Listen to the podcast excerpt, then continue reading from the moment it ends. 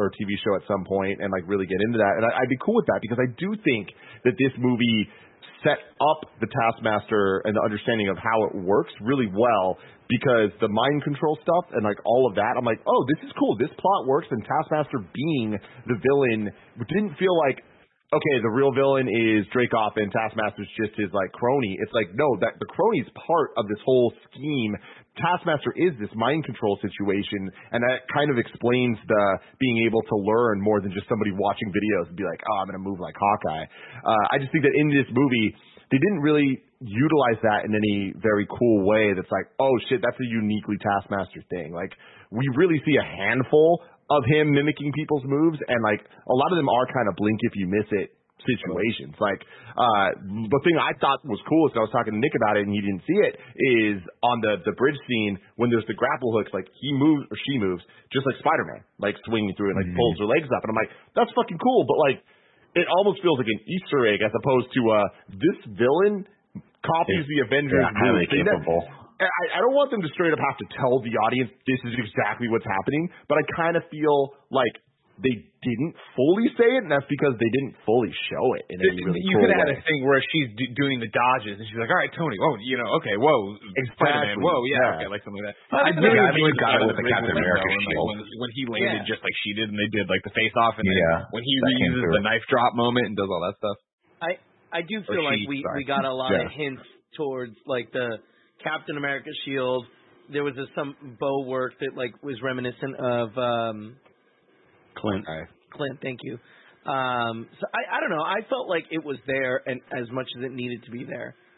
And the, well, my thing there, Ted, though, is like it was there, but like we, we don't just need it to be there. Do something cool with it. Yeah, I think right? it's, I think it's hard too because I think you have you have you don't really see a lot of the bad guys in this, and and that's unfortunate because whenever you have sort of like bad guys that that sort of fall flat, it just it doesn't give the protagonists a lot to bounce off of. And so when you don't have a compelling villain, you don't.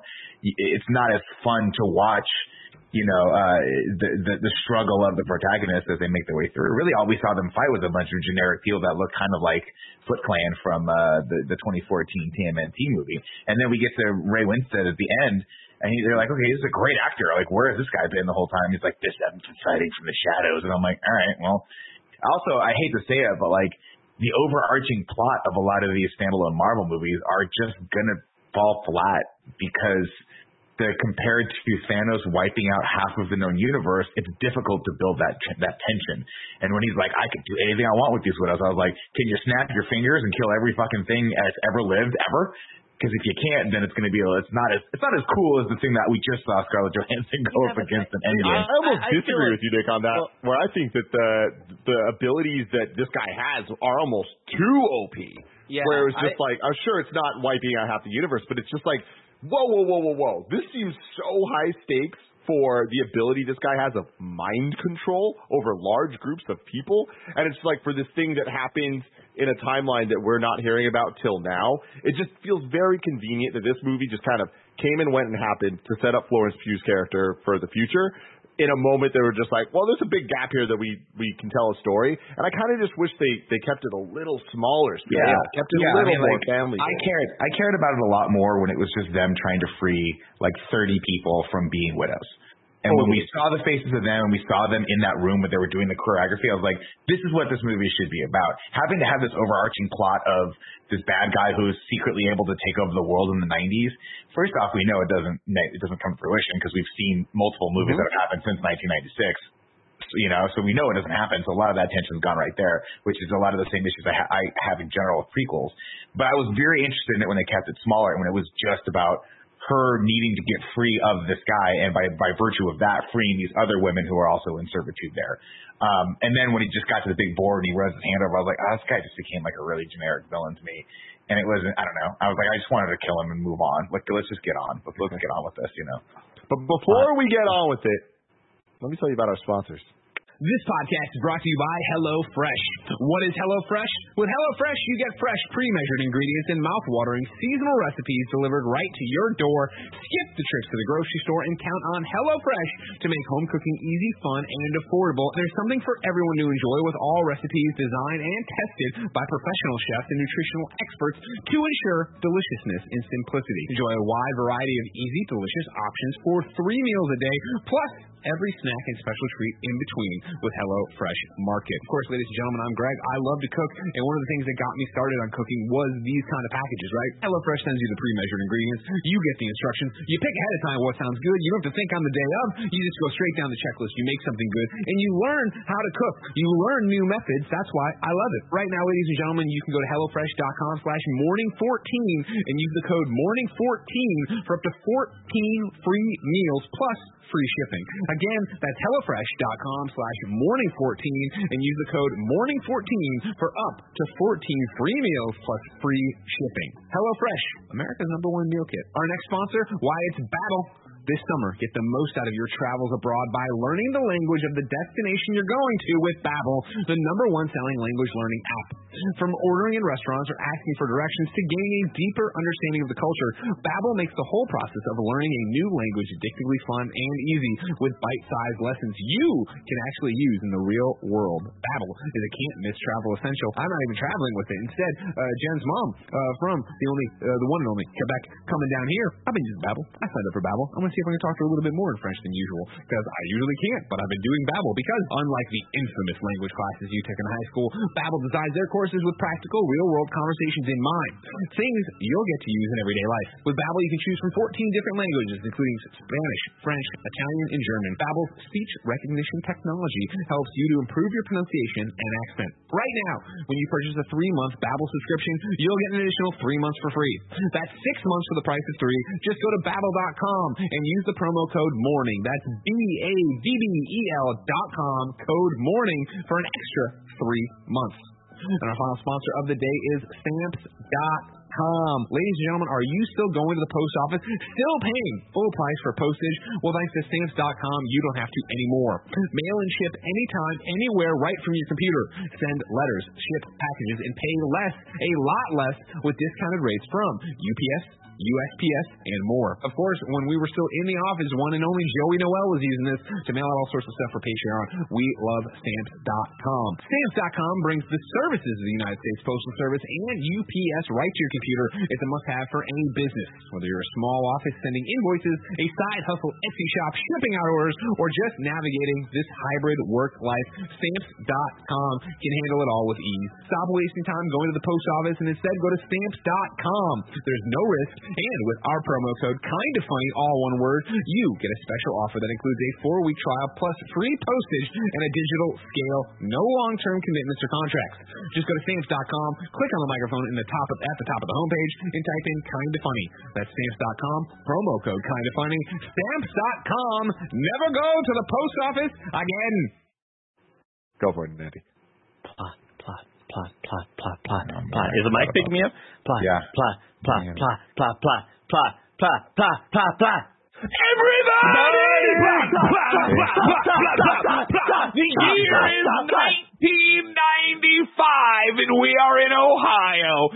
Somewhere a three-year-old Barrett is putting on his hat for the first time, but that's the Marvel Studios origin story for another time. Instead, we get the one and only Black Widow as a child, riding her bike, wearing her red kicks, her cons, or chucks as the kids call them. Uh, you know, she's riding her bike and she comes home and guess what? Her little sister's there. And Jen immediately goes, I thought they were Russian. And I'm like, wait. Just wait, babe.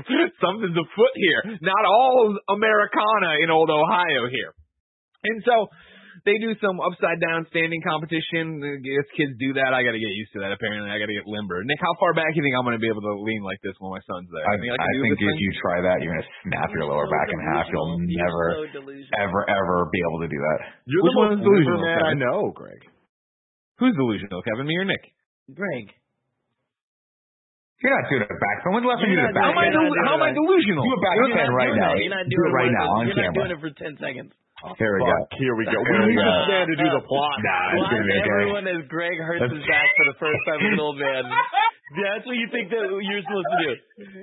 Yeah. Nope. Okay. Seriously, watch the video because I don't even know what I'm supposed to do. Greg, I want you to. I'll roll say- it I'll out. say how to do it. Stop. Kevin, Yeah. you just called out Greg saying he thinks that's what he's supposed to do. Can you show us what you're supposed to do? I can do it. Back. I never said I could do it. I haven't done it in a long ass time. What are you do supposed to do? Explain it to me like I'm a to four-year-old. have to do it. you put your hands behind your head like this. So lay on your back. Put your hands behind your head like this. Get on my back. back I start on the back. All the way. You gotta Yeah, go I'll- all the here, way. Let me see if I can. Let me see if I can do it real quick. Oh, So God. Nick, Nick, I no, lay down Nick, flat on my back. Nick, don't please. This will hurt you. Don't do this. No, Nick Limerick does the jujitsu. He's done it. Nick's 41. So hold on, yeah, you start flat on your back. Got it. I hope that rug doesn't move, and then you do that thing. do it. Yeah. can't do it. Oh, now I want to try it that way. I didn't think about doing it that way. Yeah, that seems that seems look like that, but it's kind of like one of those you can't touch your elbows thing. All right, Kevin. Audio listeners, I'm so sorry. Audio listeners, here we go. Oh, oh I did it! No. I'll give it to him. I'll give it to him. let me try. it- Let me try it this way. See if you can do it. I, I do like this. I can do. I can do these after like 20 minutes of yoga, but I could not do it. You can't do it. Did you hear him yell? Did you hear Yeah, him yell? it's- That was great. It's tough. I had a moment where I was like, I think I can do this, but it's going to throw my back out, and I don't want to do that on camera. So Nick, there what is sounded like Nick, when I hold on, look at my accidentally thigh step on a second, all right? What is this muscle here on the back of my thigh? Uh, that's your hamstring, I think. Let me tell you, both hamstrings just scream in pain or an incredibly sore from me just for two seconds trying. Yeah, I think I soon threw as it back Greg, the first time, just sat down on his butt and thought you could see the the wires turning of like I have to do this, and he just starts laughing. like, he knew there's no shot in hell I'm gonna. It It wasn't that I didn't think I couldn't do it; it's that I didn't know how to do it. You know what I mean? We had some instruction there, but I take it back, Kevin. You're correct. I cannot do that. My body's I not love it. physically there. Now, I will say, if you warm your body up a little bit, you can probably do it later. I want to give a major shout out, getting back to the plot, of the casting for these young girls and the de aging of David Harbour. All of this totally bought, totally loved. That looked like a young ScarJo. I loved it. What about Rachel Weisz? It's really good. too. She's timeless. She didn't Right? have to, I mean, do she looks to her. like she did in The Mummy. It's like, oh, this is the lady from The Mummy. Oh my God, it is! I didn't even realize that. Oh my God, Andy. Can you, Andy? I'll give you one dollar if you can guess who she used to be married to. I don't know if they're still married. Brendan Brendan Fraser, Fraser. No, Daniel Craig. The Mummy. Oh. That, I like it. thus making the best looking couple ever made. Yeah. I don't know if they're still married or not. They have it. Uh, anyways, though they're at home, and then you know uh, they're all out there, and uh, still Yelena scrapes her knee. Huh? They're still married. Daniel Craig. Oh. Love is real. Love is Love real. is real. Just watching Knives Out again. Great film. God, so Um, good. She scrapes her knee. You know, Rachel Weisz comes out like, "Shake it off, pain makes it stronger." Come on, kid. But she's being very motherly. It's not she's not being cold yet. And they go in there and they start cooking dinner. And the kid, little kid wants mac and cheese, and she's like, "Well, you're gonna eat some fucking corn. Eat this." Gross. And then, uh, you know, David Harbour comes home and he looks like a fucking straight up dork. You know what I mean? Nick, um, you'll get this reference. He looks like Jamie's dad in Small Wonder, right? He looks like Ted. He looks like a guy who built Small Wonder. Small Wonder yeah, again. fucking loser. Yeah. Wonder again. I will I, I can't help it that you guys didn't watch this touchstone of American culture. All right? It all goes back to Small Wonder. Do you know that that's where always Kevin Feige worked? That was his True. first project ever in the industry, and that's Yeah, why they Kevin wanted it. Feige You know, was make everything.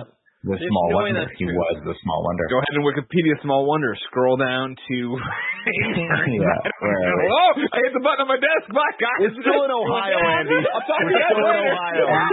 I say sorry. Hit the button there. I'm 4:45 in the morning. You know what I mean? It's been a it's been a long day. All right. I made, this, I made this graphic just so you all know when to shut the fuck up. Because good lord, man, we have been talking over each other at such a clip. And Like it's worse than it was at the start of the pandemic. We need to get better about this. So everybody, I can mute him. clear the Guys, I can mute him. this is I'm a just saying fun one where we can him. just this is the show where we let our hair down. And You know what I you, mean? you though. Also, Mm, Andy, like you, mm, you that's opened real up a question. text file in uh OBS. Like that's not an achievement there. You know what I mean? I'm good. sorry, Andy. Just for you, let me get everybody get serious. Let's get back on the point. All right, David Harbour comes home. I, I, you, I'm sorry. Andy wants everybody to be serious. Everybody, so you have to go- Google Ted from Small Wonder later. All right. He comes home. Don't trust me. He looks like Ted. All right, and he's all like, "I'm a huge dork." And he comes in though, and he starts like looking out the window, and he has the beer. And immediately Rachel is like, "What's up?" And he's like, "It's happening." She's like, "How long do we got?" He's like, "Maybe an hour." And so then they sit down and decide to eat their corn or whatever, you know what I mean? And he's like, kids, you know how we talked about taking a big adventure, the big adventures today kind of thing. And they all go, the little one goes, yeah, right. And Rachel Weisz already said she didn't want to go, and he's like, don't talk like that. We gotta come. We're fucking super spies, international super spies. And so, thank you. there you go. You know what I mean? Sorry, I gotta be professional. Andy wants me. Oh, I hit the button the wrong way. Bye, everybody. I'm sorry. I'll talk to you later. I'm down here.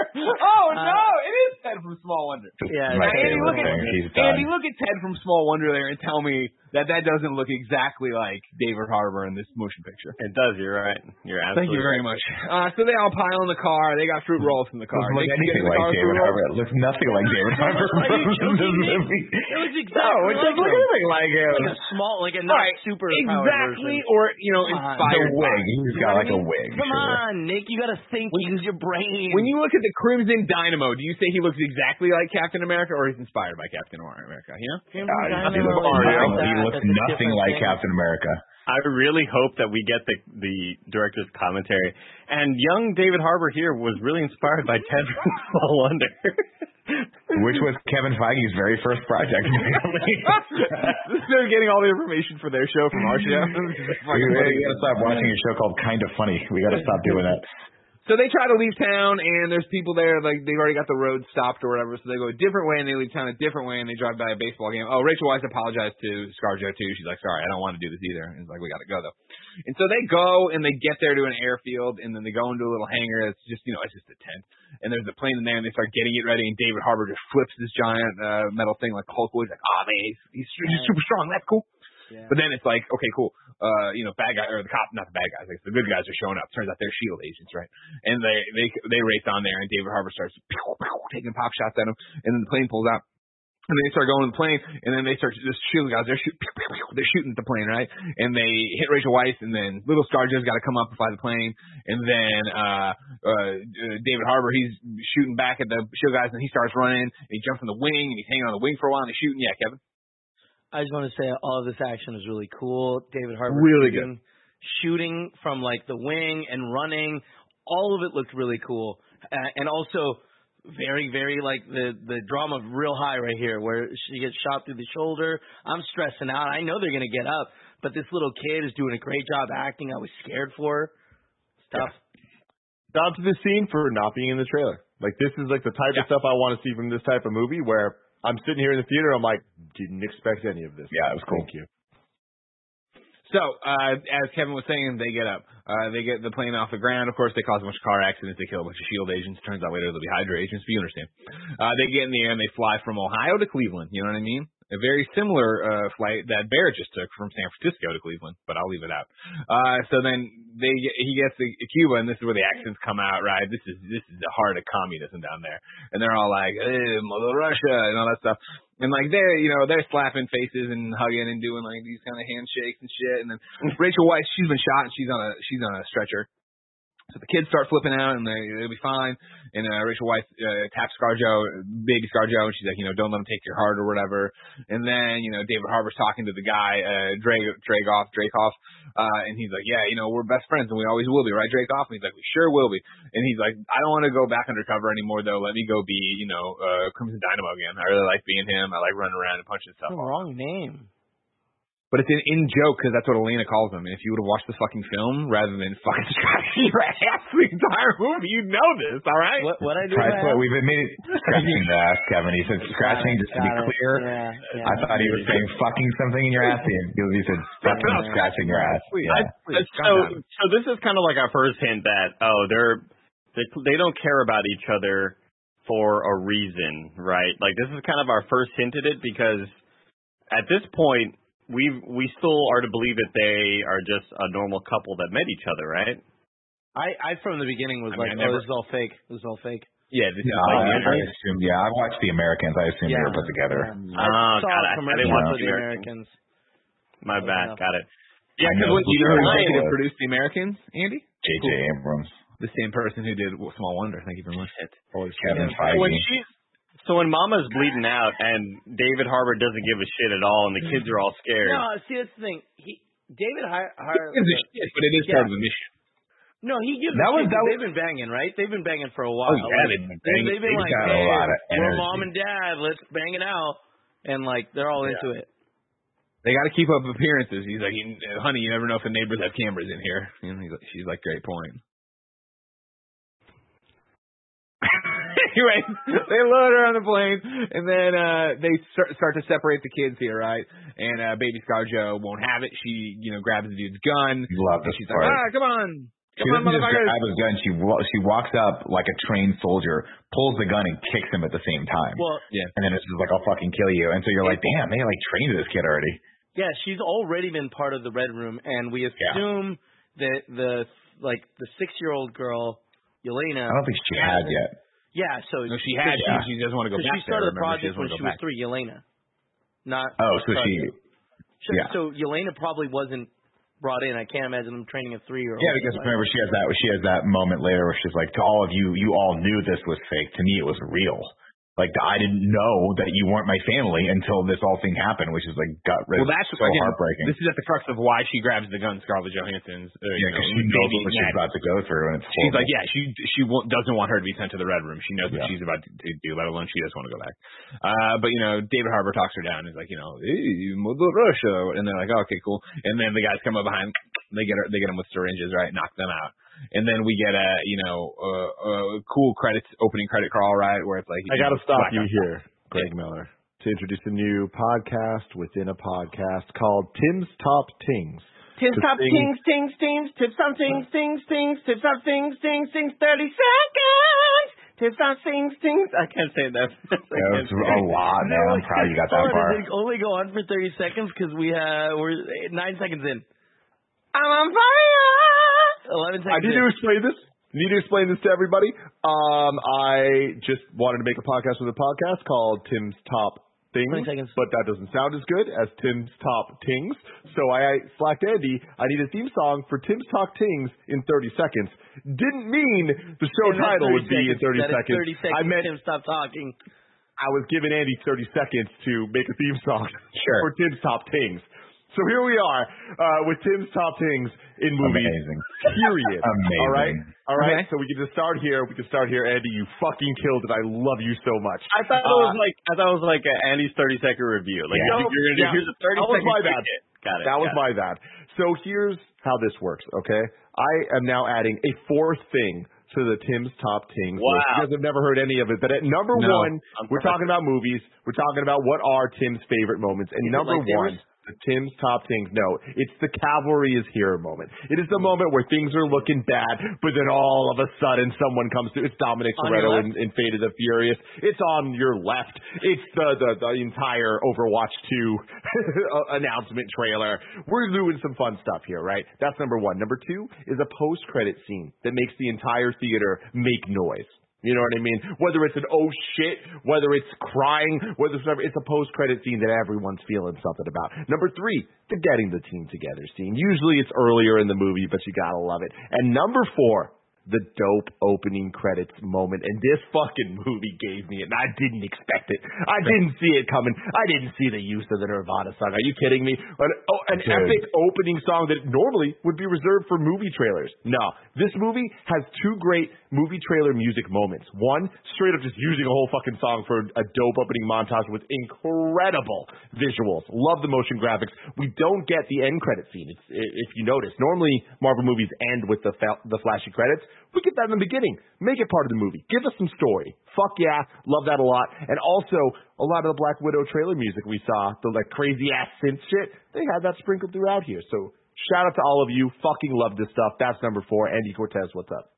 Yeah, I, I wanted to say that that opening credit sequence, I absolutely love it because it reminds me a lot of Black Ops Call of Duty's intro, where it's all this sort of, you know, photos Redacted. of Dreykov or whatever with all you see him with Bill Clinton, you're like, oh, he's a pedophile too. Like it's crazy seeing all this sort of shit happening. Jeffrey Epstein But- didn't kill himself. Yeah, but like all these, like all the imagery really reminds me of kind of, hey, when you want to make a, when you want to make a video about like somebody being sought after, right, by the government, you need a dope ass song, and you kind of need crazy like visuals and encircling his face and showing a map and all this shit. Like all, like it's so it's like there's a a class out there on YouTube that's like, hey, want to make this type of intro? Here's how you do it, and everybody follows the same formula, and it works every time. It's beautiful, like- and and I'm like, dude, I I leaned over to Joey. I was like, this movie rules. Like, I already love this shit. Yeah, This was the moment where it's like, oh fuck,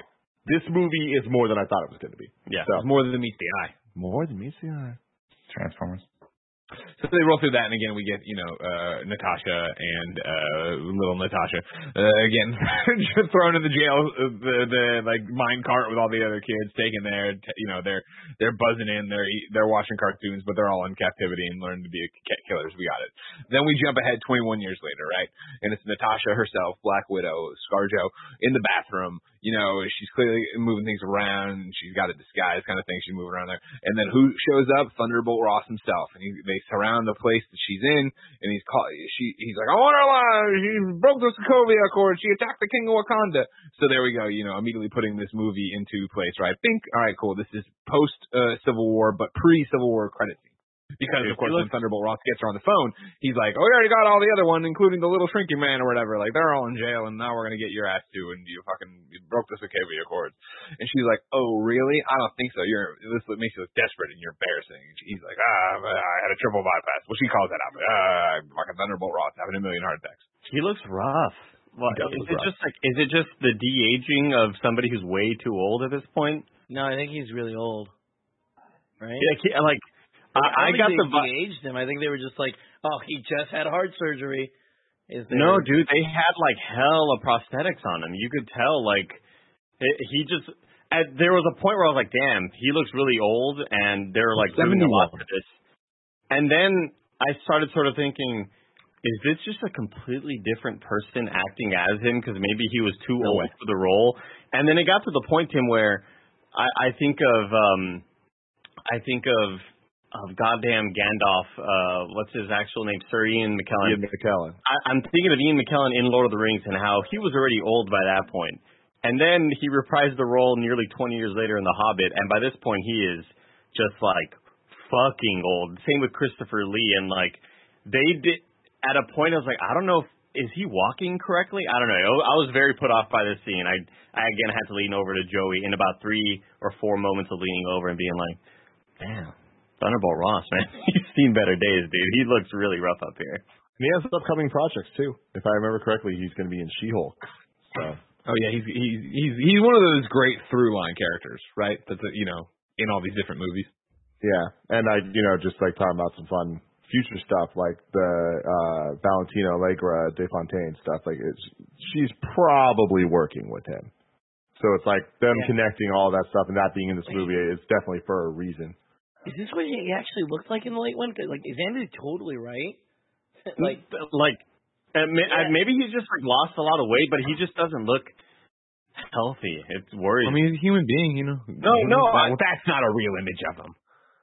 It is. He looks fucking weird in this movie. I'm with I Andy didn't even entirely. notice. I Talking didn't about even William notice Hurt, he's old. But this must have been a weird enlarge movie. that again. That's not a real image of this man. yes, I it know, is. man. Looks That's like how he looks. Screenshot From a trailer. That's or from that. Avengers game that Greg likes. I'm looking at. I'm looking. I, do it again. I'm looking right now. Don't get me wrong. I'm with you that he looks older in this movie. I am on Disney Plus right now. I'm at the 1654 mark, and that is not. I mean, it's not like obviously the same image, but like that's like that's like fucking Bigfoot photography there. Why is End, Why does Avengers Endgame also look like he was fucking taken by a paparazzi? Nick, so know, we've been we were just having the discussion that like he looks like he has crazy prosthetics on, like to Mm-hmm. de-age him, obviously, because this is supposed to be him in the in the what late '90s or what what era was this? What year was this? Uh, 21 years after 95. You do the math. Oh, Oh, way later. Okay, never mind. Either way, he just looks like they're really trying to put some duct tape on something that isn't put together that well. And if you would have told me that the actor was like 88 and they were trying to do their best to make him look younger, I would have believed it. But 71, not bad. Hopefully, we got, we got Anyway, he, he circles up. They start all moving in. She talks all her shit or whatever, and they finally get to the bathroom and they kick in the door. And guess what? She's not in there at all. Just her suit and her tracking device. She's all the way up in Stupid. fucking Norway, right? She's on a So little, dumb. uh, little, a little, uh, little, uh, little boat. Oh, Norway. Also, I She's on a little boat. Greg, And am I so she's up there. She's gonna has start being like, "Fuck, what the fuck, man?" And so, uh, you know, she gets there and she gets off the boat, and I'm gonna introduce. No, no, I'm wrong. I'm wrong. I'm wrong. Don't. Shh, shh, Greg. Is this the part where they come out of the water and then all the all the women start chanting like Gregorian chants? They're like, No, that you're thinking of Zack, Zack, Zack Snyder's Justice League four hour wrestling. That's what you're thinking. I got confused. My bad. They come out, we have her costume, sir, and the tracking chip. And he's, he's like, fuck, she got away. And then all the S.H.I.E.L.D. agents gather around and walk forward going, I am a black widow. Where have you gone? The Covia Accords, you signed them. You broke the law. comes out with an incense. You're joking here, Greg? But shout out to the score in this movie and its use of Gregorian chants, like the Russian chant. Fucking the movie's dynamite, awesome. I love that shit. Yeah. Uh, anyways, uh, then this is where we jump over to see uh, Yelena herself as uh, in the Black Widow squad. Right, they're making a move on a target. This target's got some stuff, and she's in that room. We're watching her, and we're all getting ready to do the thing. And then, oh no, have we been made? Ramirez, I've lost sight of Ramirez. And so they fucking run out there, and they she's like, I'm going, I'm group leader. I'll go fucking get this woman. And so she's running around, and then the woman on the ground's running around. She's got a little lunchbox. And the woman's run, run, run, and they're all run, run, run, and then boom, door hits her in the face, right? A very, we got, a, we got our, we got our own Loki moment here. You know what I mean? Just like it, just like when Hulk slams the door open, hits Tony Stark, fucks everything up. This is one of those through lines. And you, you think of Star Wars, what do you think of it, Andy? When you think of a good, through, I've got a bad feeling about this. Let's shoehorn that in every fucking motion picture. Really remind you, this is fake shit. This is the fake shit of the MCU. Doors are always going to hit people, and they're going to drop important things. So what happens? Door flies open, hits this woman. She drops her case. Uh, uh, young Black Widow comes out, saying, "Ah, I'm the new Black Widow," and they're like, "Oh fuck!" And they they fight for a second or whatever, and she's got the knife, and they're going back. She drops the knife. She gets stabbed in the gut. Does one of the, does like the little move Yeah, up and then the pull over, Andy. That doesn't Oh. heal. That's not going to heal. Twist, That's when you oh. twist, Andy. That's how you get the Oh, infection in there. Never twist. Sad. Never twist. Uh, unless you're trying to kill someone, in, in which case, twist, twist. Uh, was it not uh, Yelena who opened the door and hit her with it? It was Yelena. yeah. Okay. I said young Black Widow because I will continue to str- struggle with Yelena No, no, as a name no, throughout no. this I, entire I, thing. I, I thought you were implying that a random door had opened coincidentally and hit her. No, no, it was it was part of the thing. It was definitely part of the thing. Uh, yeah, sorry, Nick Scarpino, what's your question? Uh, I'm just looking right now, confirming William Hurt has always looked like he was 71 years old. There is not Yeah. one picture of this man who ever, when he ever looked Nick, young. You missed. The He lost a lot of weight, remember? And I think that's what really made. Now, here's the thing. This is a future setup for next week's in review for Space Jam. But if you're telling me this man's 71, he has a whole year to get himself a motorbike. Just saying. Oh wow, so that's that's a nice in review Easter egg for you. What I don't the understand. that. Is that a Dumb and Dumber. Dumb and Dumber reference? He A just reference to the director of. Space Jam. I don't understand that. Remember when the director of Space oh. Jam Oh. rode a motorbike? Yeah. Uh, if you just said dirt bike, I would have been with you. Motorbike All right, makes excuse it me. sound like I'm not up on my bike terminology. You know what I mean? Okay. Tim, I know that that happened today. Would have guessed it was a week ago. Yeah. Been a this morning we recorded that. But yeah, yeah, it's all good, guys. Sorry. Don't mean to That's on me. sidetrack this. Let's keep going. So she said, "Lunchbox lady," and that's in her final throws. Lunchbox lady takes one of these vials and cracks it, and she sucks in all this red stuff, and it, her eyes go all red for a second. And she's like, well, "Oh no!" And she, I forget the w- red lunchbox lady's name, but young, uh, not Scarlet, Wid- uh, Black Widow, Black Widow is like, "Oh no, you lunchbox lady, we were friends," and she's like, Yeah. "Ah." She might say something. I forget. free them all. She's No, like, free the no, rest of them. Note for the dying girl. Would have start had one of those in my hand just in case that's who they send to chase after me. You know, a black Yeah, girl that's smart been around. move. You know, would This have been ready. the moment in contrast to the opening montage was like, oh, this is going to be a good movie. This was the moment when her eyes went red where I'm like, okay, Mm, mm, mm. okay, maybe not. Mm, mm, mm, mm, Maybe not. Uh, but she wakes up and she's like, "Oh man, something's wrong here, right?" And uh then all the other widows are like, "Ooh, ooh, "Little Black Widow, Little Black Widow, where have you gone?" you know what I mean? And, and then they radio back home to oh, It's like it's like you have the script right in front of you. and they they radio home. I gotta keep every time I'm gonna look for this motherfucker's name, Dreykov. I look at IMDb every time I go down Dreykov. They hit up Dreykov and they're like, listen, team leader's compromised, and he's like, find her, and fuck her up, and then he goes downstairs and Taskmaster's there, and Taskmaster's watching Hawkeye fight in from Civil War, right, with arrows. And Taskmaster's learning this, and again, they don't really call it out. I mean, we know it obviously, and then eventually they kind of say it, but you know, whatever. Uh, and then on, on top of watching it or learning it, now uh, you know the com- he comes down or somebody comes down and they hand a USB drive to some lady and she comes over she shoves that in Taskmaster and then she goes smile why so serious? Like wow that was a weird one. That's a weird scene from you but okay. Yeah, smile Taskmaster. So weird. just sitting there like a big weirdo. Anyways, now that that's in play and we know about the lunchbox, now we go uh, up to more Norway, right? And uh, you know, Scarlett Johansson, she's just up in Norway now, just like, mm-hmm, it's nice here and overcast. No one will find me.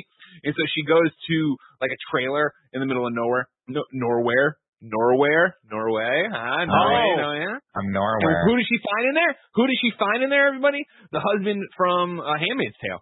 And I was like, fuck yeah, love this guy in Handmaid's, Handmaid's Tale. Happy to see him get more work. Then what happens? This guy opens his mouth, and it's the thing that just breaks my heart every time. He's I'm like, British. you're fucking British, aren't you? Yeah. All You- the good ones are. why are all these great actors coming from Britain? You know what I mean?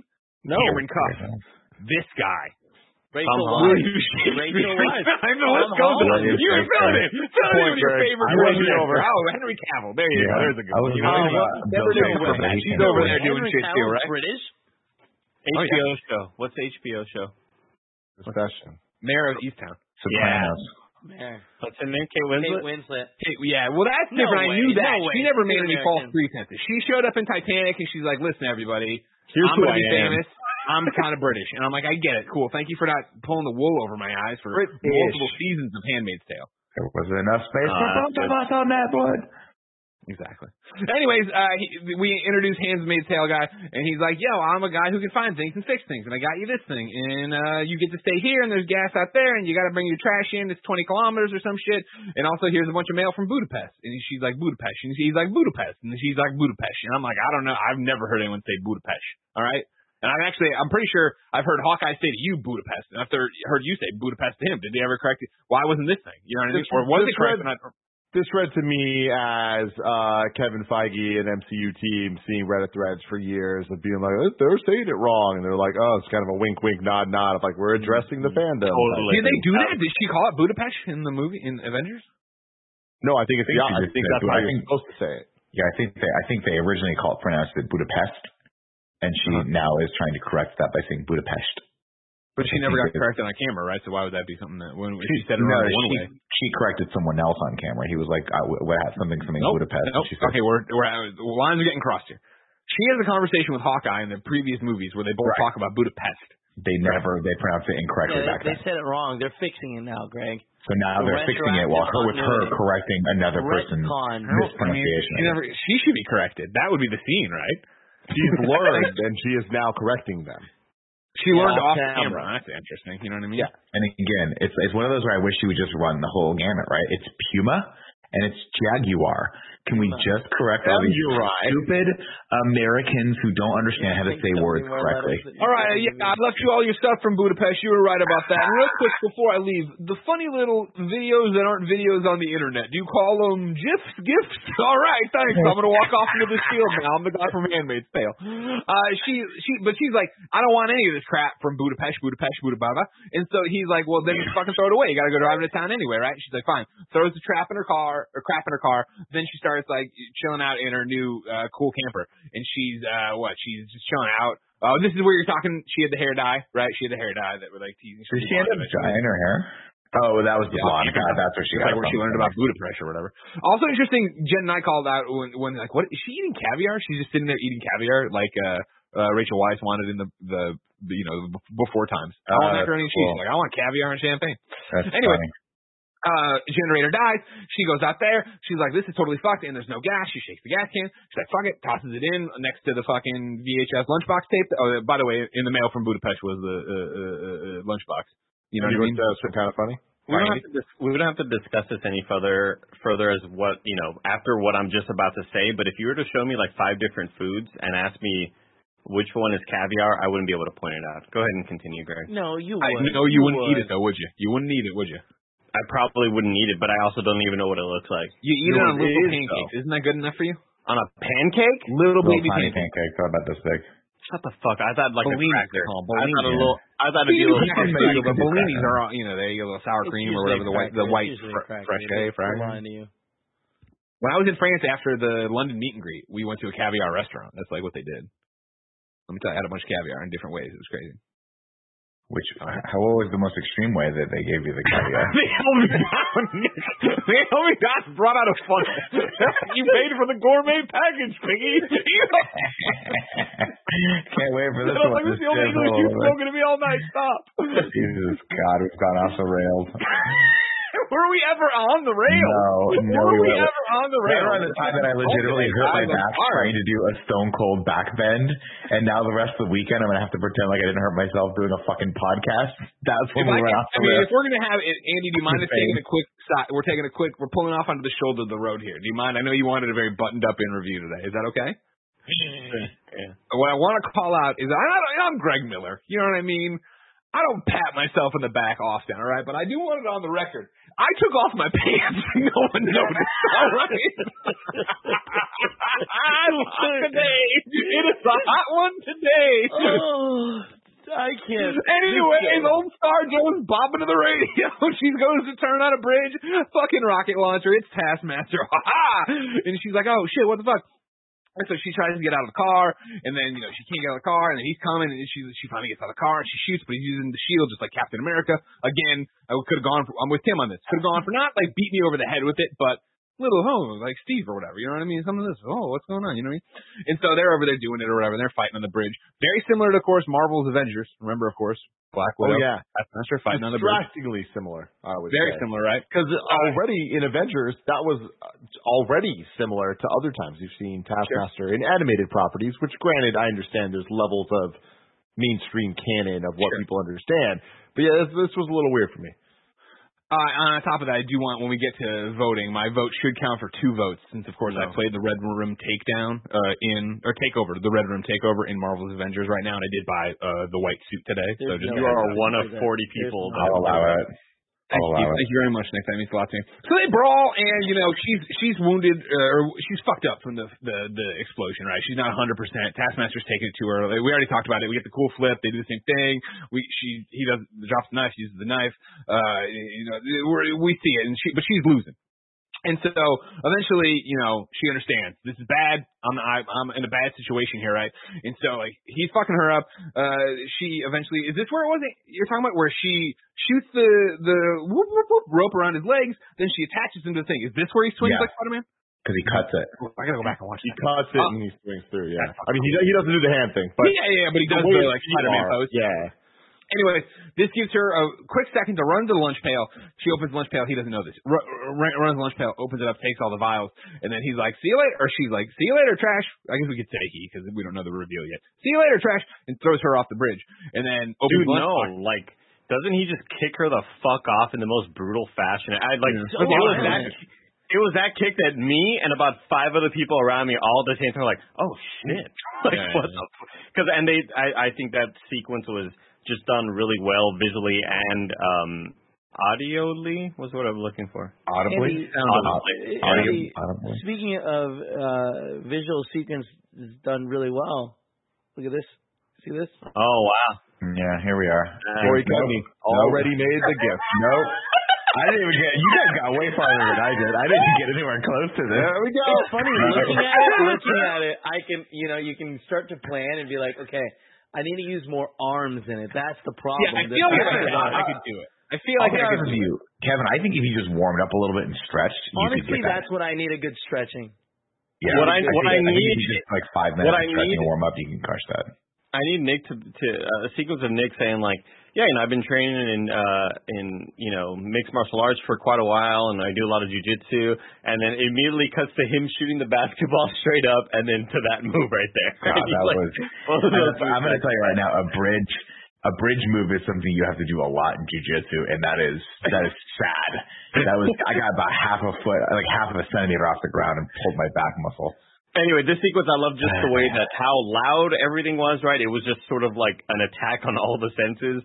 And then as soon as she gets kicked and hit and that really like good impact sound that you really want, she hits that fucking thing and it is silent immediately and you just hear her splashing into the water. Beautifully done. I love this whole sequence. And so, uh, yeah, she she washes up on shore. Uh, Taskmaster looks out and is like, "Fuck, this sucks." And uh, out on shore, she looks at the red thing from the lunchbox and finds the photo because you know, I, I skipped this, but when they were evacuating the house, uh, Yelena grabbed the photo thing and kept them or whatever, and so she tore half and put them in there. And mailed it to the Budapest safe house, right? And so now Scarjo's like, shit, I gotta go back to Budapest, right? And we've heard a lot about Budapest, right? And this is something that comes up all the time in the MCU when we're talking about Hawkeye. So this is where she goes to the safe house like we are talking about. Uh, she goes in there and, uh, that's where she meets up with Yelena and this was the fight scene we were talking about earlier, what I thought was super Jason Bourne, right? Of them like rolling around and beating the shit, using what they can in the house to fight each other. You know, Elena eventually goes over there, grabs the knife, and then she grabs, Scarjo grabs something off a desk and they start brawl, brawling around. They switch each other's guns. Cool shit. I really enjoyed this. They must suffer from CTE in the future. Like, there's no way their brains are not rocking around or their skull just destroying all their mental faculties by the age of 58, you know? Sure. Well, this is the one, too, where uh Natasha grabs Yelena, right, and, like, throws her into, like, a the, like, cupboard like smashes her through so something. I thought that was, That was cool. good. All the action here is Yeah. really good. And Andy, they're Yeah. they're not making it that far along. Yeah. Like, you know what I mean? well, no, I mean, definitely not Scarlet, right? But Uh, so then they, uh, what they they are choking each other, but they stop, and then they start catching up. And she explains a little bit of what's going on, right? Yeah, she explains what's going on. Of like, listen, like, well, I got brainwashed, and that's what this is, the antidote or whatever. And she's kind of like, oh no, no, I killed him. Is this where they they lay it all out? I, you know, no, I Yeah. killed that guy. Did you did you confirm the body? It feels too early. It feels rushed because they get people come to get them. People Yeah. come to get them, right? Yeah, the, the scene I want to give a shout out to though, uh, I thought was really good for kind of just development of the MCU as a whole because uh, I have a lot of criticism of the power levels and how they make these humans like too overpowered. I think the scene was really good for the most part. Uh, there were some hits and throws into walls and shit. Where I'm like, okay, her spine is broken, but uh, I Or think that you, the way like, I, I, you digitally took out the rope, but there's no way a body would move like that naturally. But the way that they built up that these are two humans fighting and they're they're at the peak of their performance, I thought they did a really good job of obviously we know the Scarjo, Natasha Black Widow, we know her abilities, but like this is our introduction to Florence Pugh and like there's that question of how are you going to make them the same level but still make both of them badass? And I think that the use of the curtain to kind of wrap around both of them so they're both kind of choking each other was a really good end to that scene to be like uh, a passing of the torch in terms of oh she's equally badass like she is also Black Widow quality and I, I thought that was really well done. it's it's th- it's shown throughout as the other widows fight or whatever. But I love the idea that you know we've only known uh, Natasha, we've only known our Black Widow, right? So to see her tackle with other people who have been trained the same way, they go to the same moves, like right where there's that like check down of what you would do in this situation based on how you've been trained, based on the sweeps, all these different things. Where it's like, oh, that's a really cool idea. That yeah, like obviously there's gonna be people who are better, but like you all have the same uh, toolbox of weaponry to use, right? So you understand. They're all trained at Cobra Kai, exactly. so it's like when they face off against Miyagi Do, they don't see what's coming. So So hard. Exactly. Exactly. That's around. And so, uh, you know, you, you're, everything gets laid out. The jig's up, though. The, the other widows move in. Everybody takes off running. Uh, there's a bunch of gunfire, and there's like smoke in the air, and they're beating the shit out of some people. But then they, they take off running. They're trying to get to a motorbike, and uh, they run and they run and they run. They're on some rooftops. They slide down some rooftops. There's one widow in pursuit, slides down a rooftop. Uh, they detach a chimney. They ride the chimney down. Uh, oh, this is where Black Widow gets her, like, see, I'm different than all of you. Like, uh, this woman starts, the other widow who's trying to kill her starts slipping. Natasha grabs her, I'll save you. She grabs a knife, starts swinging at her. Then they all, well, uh, what? Uh, Elena falls into a, a, a glass window. This is where Natasha grabs onto a railing and then kind of tumbles down. And the other widow just falls straight down and gets fucked up. And then Natasha comes down there and like she's like, listen, it's cool. We don't got to do this. Let's not fight. And she's like, they get, we get the overhead shot of her like in a pool of green water and her legs all fucked up and shit. And she's like, no, it looks like she's going to shoot at Natasha with her thing, but then she turns on herself and she goes, I don't want to do this. And then we get, uh, uh Dreykov back at home, right? Who hits the, and you know what? From, what's the, it doesn't even Drake. tell me. God. Draco, Oh, Draco. Malfoy. He's Draco on. Yeah, Draco there we go. Malfoy. Uh, he's like, you know what? Boop, boop, boop, and he hits the button, and they, she shoots herself. And then uh, Elena shows back up, or Elena, and she's like, "Now do you believe me?" She's like, "Yeah, I guess I do." And they start talking about it, and then Taskmaster shows up, and then they run and they get on a bike, and then they race away, and Taskmaster's in the giant uh, tank, and Taskmaster's chasing them, and there's a whole, yeah, I'm sorry, Kevin. I just, I, I wish they had done this scene a little bit differently instead of her shooting herself in the face, which is very dramatic. Uh, I do wish that she had like held her own breath or something, and then like so it would have just been like then she stopped breathing, and then later revealed that like when they showed the pig, oh. like oh shit, like they turned off the breathing function in her brain, and she just died there quietly. I feel like that would have totally been more agree. impactful. Yeah. Thank you, Tim. That was cool. Yeah. You're welcome, Kevin. Uh, now there's a lot of driving and Taskmaster shooting. I think this, yeah, this is where they use a car as a like Fast and Furious to soften a fall. Uh, Kevin likes these glasses.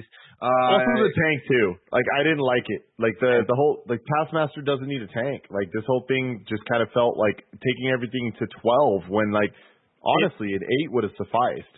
It was um, it was a, gosh, I'm thinking, I'm I'm missing the name right here. Bone Crusher, Skull and Bones. What's his name from Winter Soldier? Crossbones. Crossbones. It that's like hmm. something that he would drive. Like that's just brute force, not a whole lot of thought behind it. And I especially especially hated the entrance of it. When they get on the bike and they're like trying to rev up the bike or whatever, and then it like crashes and just kind of stays there looking at him. It was such a video game moment where like It felt like a video game. Absolutely. This is when- Uncharted. Yeah, what, but like when you let the sequence Yeah. play out without doing anything, like before you hit the quick time event, it's like let's just see what happens, and the car's just kind of sitting there looking at him. idling. Like, yeah, yeah. It, you would have killed him. Like just fucking kill him. I do. I did really, really like the um as they're both running to the the motorcycle, and she's like, "Which one's yours?" She's like, "The green one, duh." And goes for the she goes for her, her keys, Elena, and is like, "What? Where are the keys?" And then. Uh, you know, Black Widow pulls them out. We'd already like, had 'em. yeah, Had already had 'em, gotcha, yeah. gotcha. I love that. felt like they, they. I feel like they did a good job peppering that like sibling dynamic, like all over the place. Where it's like it felt very real. Like you know when we have those moments. very, very big brother, little brother, or or big sister, little sister. I, I love that dynamic, and I thought that was like the strength of the movie for sure. Uh, okay, so then yeah, a lot of chasing. They steal a car. Uh, at one point, she's like, "Your plan sucks" or whatever, and then she makes the car go in reverse and then slams the door off to hit the woman who's chasing them on a motorcycle. I like that. Uh, but eventually we get to that Carmageddon thing you were talking about, where the car gets poof, smashed over, right, tumbles into the subway.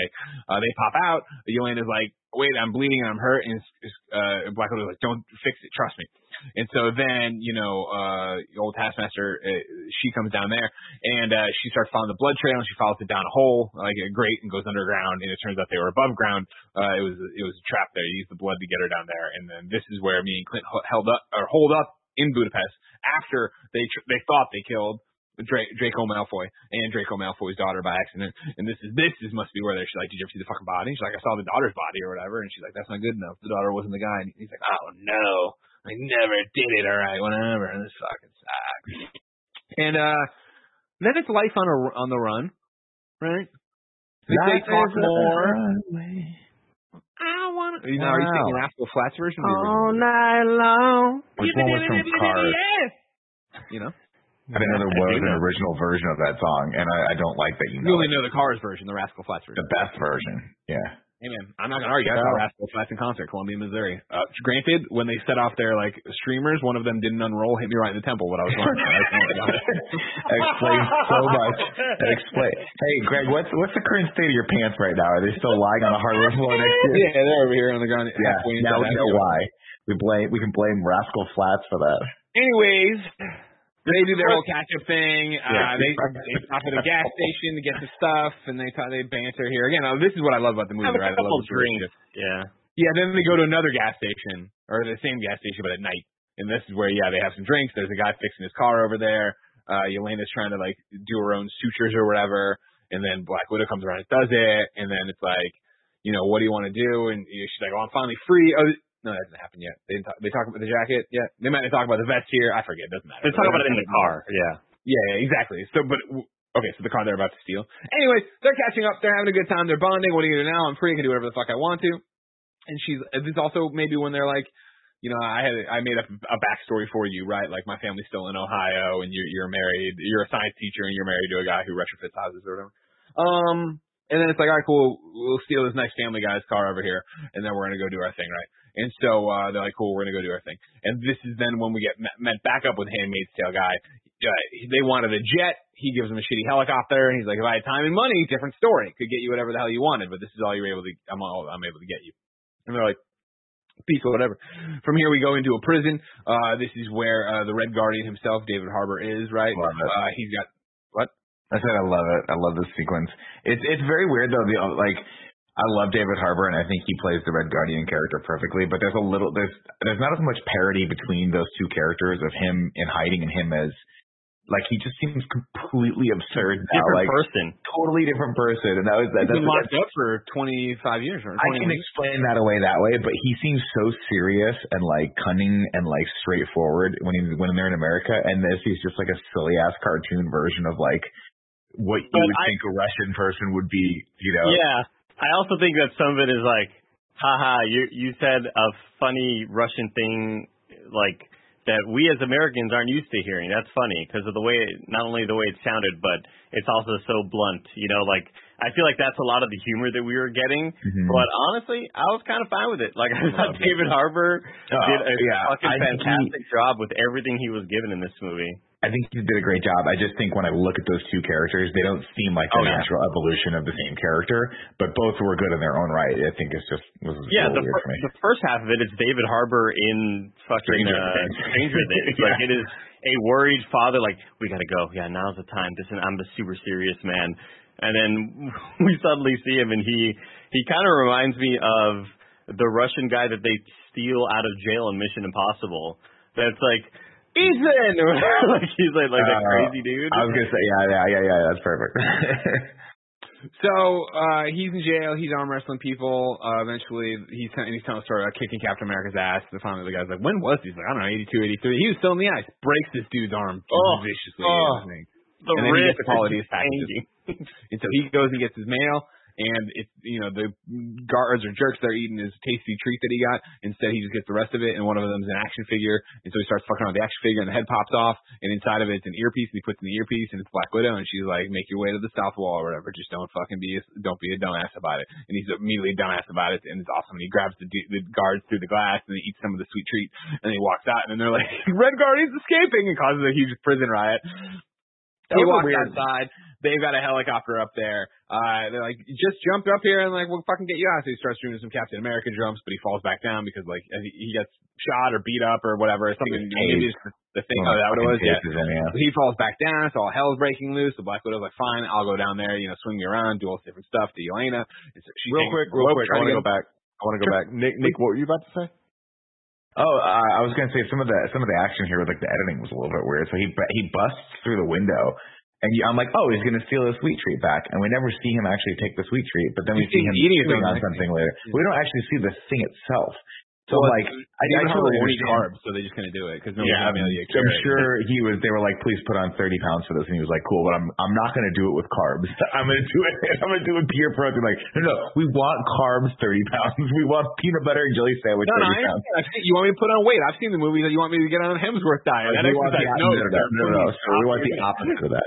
I, um, I was interested because this seemed to me like as it was happening, I was like really conflicted, and it's a rare thing that this happens to me in a movie where I was like, I don't know if I like or dislike what's happening now. Yeah, and I can't really put my finger on on either way. Where I was like, there was moments where I'm like, oh, this is kind of clever, and I like what they're doing. This feels right for the characters, and then there were other moments that felt the total opposite, where I'm like. This just seems like random and like they're not actually assigned to how this person would act in this scenario. But it kind of just kept going, and I, I was distracted long enough to move on. But I was interested in Nick having some thoughts on it because I definitely it took me out of it enough to think about it watching the movie. Yeah. And I, I think this was the first time in the movie that that had happened. I'm right there with you. I think it starts off really fun, and you get those quick back and forths with, over the radio, like "Don't be stupid," and they're like, "Oh, you're being stupid about this, aren't you?" And that's that's fun to see David Harbour, this brute, just say, "I'm gonna brute force this. Who gives a shit? I'm not gonna try to sneak out in any like secret way or whatever." And seeing that parkour, obviously, it's like really cool of him just using his mm-hmm. strength and jumping up from platform to platform. But there wasn't like I, I much like you just said, Tim, I needed this to be a little bit more clever. I needed there to be something cool that that happens with like a platform that's dropping and you hold on to that and it like launches you up or something. Like do something a little bit more than just we need to escape the avalanche. I thought the avalanche was kind of a cool X factor that I wasn't expecting, but Totally. I I just wanted a little bit more from that. I do love Florence Pugh's line where she's like, "Ah, that's a cool way to die." Dude, I love that. I Oh, love it every time that I came love out. that. Yeah. When she's Yeah. down on the operating table and she's like, "This is not a cool way to die." Yeah. like that's awesome. She she has all the she has all the great lines in this movie. Whoever wrote that dialogue for her, like she nailed every single thing she said. Well, that's the thing. Is like it's so clearly a setup to like make her the next shit. And like honestly, I like her already more than I've ever liked Natasha. With the except with rare exception of moments in movies like Winter Soldier, she does have some moments. Like I really, really, really liked Florence Pugh's Black Widow. I agree. I like them, but I like them. I think it's a nice handoff. I think it's it's great. I think all those the, the two of them had great scenes together. We're coming up on the scene, uh, or did we pass it already? Where she talks about the posing. Did we already talk about that? We haven't, but I, it probably is in It one of the things I blew by. Yeah, it, it's in the little uh, gas station in the Yeah, when I go to the gas station, I was awesome. was like, that's so fucking such a fucking little sister thing to say to your older sister. What's with all the posing? It's like you know people are looking at you the entire time. It's the kind of shit. You're a poser. That is the kind of shit I would have said to my brother if I was like, my brother's an Avenger and I'm not an Avenger. To the credit of this movie and the writing of this movie, like it worked even though we've seen this before. We've seen this joke in Deadpool. But Yeah. I think that this did it well for character development. And it's like Yeah. that's that is the MCU difference in a lot of ways where it's like a lot of the jokes and stuff and action scenes are when they're best paying off to enhance character and they did that there. That's true. Um, so we've kind of run around, right? Uh, he, they're trying to get him out of there. Then the copter starts getting shot. Uh, y- y- Yelena shoots a missile, blows up the thing. That's cool. Then it starts the avalanche. That's a cool way to die. Uh, at the last second, of course, she flying the plane. She or the helicopter. Black Widow swings in, grabs uh the Red Guardian, and we're out of there. They get him into. They get him into the ship. Huh? Crimson Tide. Great. Crimson Dynamo. Whatever. I'm just fucking around. Sorry, let's don't keep why it correct, why correct? Say whatever when he's wrong. And it's not, I'm just having, just having fun. It's a joke, guys. I love it. Christ, I no, know it's didn't you get the memo from the beginning? Andy wants a very serious interview today. All right, he doesn't want Well, our you know what? shenanigans. Andy a needs to- teacher, and he won't be pushed around today. All right. Andy needs to take the stick out of his mud. I, I know you did it to try to be cleaner, but you made it dirty. Somehow made it dirtier. I Holy was gonna say I was gonna I was trying to do a callback to earlier when uh, Greg said told Kevin to fuck his own ass or whatever it was. Scratching his own ass. I said. And no, I don't care about how professional we are. I just don't Everybody, want Mr. Cortez is talking. talking. Sorry, Mr. Cortez is talking. there it is. There it is. Kevin, Sorry, do me a favor. Go to Amazon.com and order him a tweed jacket that he can start fucking being Professor Cortez up on these interviews. All right? I'll wait. I'm calling him Headmaster Cortez from now on. Anyways, they, they get there, they bicker him the thing, they punch him in the face. Uh, we cover more ground here, right? That like, uh, uh, he was a shitty dad, but it was like what this is, but he still Mhm. liked them, yada yada yada. Uh, Mhm. Then it's uh, yeah, they they kidnapped him to find out where the red room is. That's perfect. They find out where the red room is, and it turns out, of course, he's like, I don't know where the fucking red room is. You kidding me? The guy threw me out, didn't let me do what I wanted. I didn't want to be undercover anymore. I just wanted to be the Red Guardian. I, I could have rivaled Captain America. I could have been bigger than Captain America. Um, but you know who did? Uh, your fake ass mom, Rachel Weisz. She knows all about it. And they're like, what? She's still alive? And he's like, yeah, she lives out in a fucking farm or whatever. Let's go see her. And so it's over that way. And uh, uh, Elena's like, we don't have enough gas to make it there. He's like, yeah, you do. She's like, all right. And then the next scene is the helicopter's falling from the sky. I loved that. I thought that was so fucking good. Uh, they get out. It's more about the family bonding here, right? Uh, well, actually, I think it starts with him get trying to get Natasha. He's like, you, go ahead, Yelena. And he's like, does he ever talk about me? She's like, who? Captain America. You know, I didn't think of us as enemies, but you know, my ne- not my nemesis, but like you know, whatever. Contemporaries, you know. yeah, yeah, yeah, so good. Which is something interesting because I'll take you through past Greg and now current Greg. All right. Past Greg, when he gets called on, is watching this movie, he gets called on at the 83, 82 thing. That's fucking Mhm. bullshit. And he breaks the guy's arm. And I'm like, cool, he was bullshitting. Then here he asks Captain America, or asks her about Captain America. And I was like, I don't fully understand this scene. Would Captain America know about him because Captain America's caught up on the past and thinks it's cool? Then, live chat, when we mentioned this a little while ago, had said that they thought, yeah, who was, uh, yeah, uh, Thomas Evans said the Captain America he fought was Isaiah Bradley. Did you get that interpretation from this? And then if we did get that interpretation from it, are we to believe that Red Guardian is so out of the loop he doesn't understand that the Captain America in Avengers is uh, uh, Steve Rogers and not No. Isaiah Bradley? He's got to know don't No, because I think he was just a- bullshitting. That's yeah, a bad because take. Yeah, Isaiah he's Bradley, I don't bullshitting. think it was ever Captain America out there. Yeah. Like he he was he would have been. That was like World freeing War, people wasn't and, it? then, and then got uh, arrested. But also Yeah. the fact that he knows Natasha is an Avenger, like he knows who the other Avengers are. Like the, the news. Gets So then, what is he? Why would Captain America talk about this guy then? Because he's like in the sphere. It's like if there's another, if if Ted Miller's out there trying to do what you're doing, like he wants Greg Miller to to know that he's there. He wants to he wants to be contemporary, but he's not. He's Ted. Miller. I, I'd sort of like a Geoff Keighley or something. There you go, Ted Miller. I love it. I, know, man. Love I it. couldn't, I couldn't rhyme anything with Greg. What rhymes with The Greg? kind of funny Greg, brand of Craig, comedy. Craig, Craig Miller. Yeah. That would have uh, been great. Craig would have That would have been great, Andy. been more real of a I, name. I do think it was, it was real, real quick. I do think it was a, another wasted opportunity to not be like, has Bucky ever talked about me? Because that I think would make a lot more sense that he like Winter Soldier. That makes more sense. Yeah. right Because he's like the other interactive. Russian Yep. soldier. Yeah. yeah. Okay. the guy who was me but actually was effective. I, we we also missed the scene here that I, was, I thought was poignant when they were talking about like what they had to go through with basically getting. oh right, uh, yeah. A yeah, reminder: it's a hysterectomy if you're going to be Yeah. a woman from the red room. Yeah, right. yeah, which is terrifying. Yeah. To the point that even he gets grossed out about it. I, I appreciated that. Um, and then, then also in this conver- at least in this walk um, of all of them to the farm, right? There's the conversation too where he grabs both their hands and is like, "You two have cur- murdered more people Amazing. than I have ever seen." Or whatever. He says, There's so much red in your. I'm so proud of you. I was like, I love that. It's that's such a perfectly written like comedic moment for the whole family, and for them to just be like, for for you as the viewer to be like, this is not normal. This is not what a family should be, and it's it's great. Like this whole moment is fantastic, and just kind of looking at her and be like, "You're the number one assassin in the world." like he's so proud of her, but it's like, dude, they don't, they didn't want this life. Yeah, they're not. They don't. child They don't want to assassin do that. is what Yeah. he was Yeah. proud of her being. That was cool. That's super cool. I love this. Uh, I thought that was very funny. But like, and I I would love for you guys to convince me otherwise on this because this is something that I'm I'm bummed out about that I would like to be wrong about. But I feel like the biggest issue of this movie is that it doesn't make her sacrifice feel more important.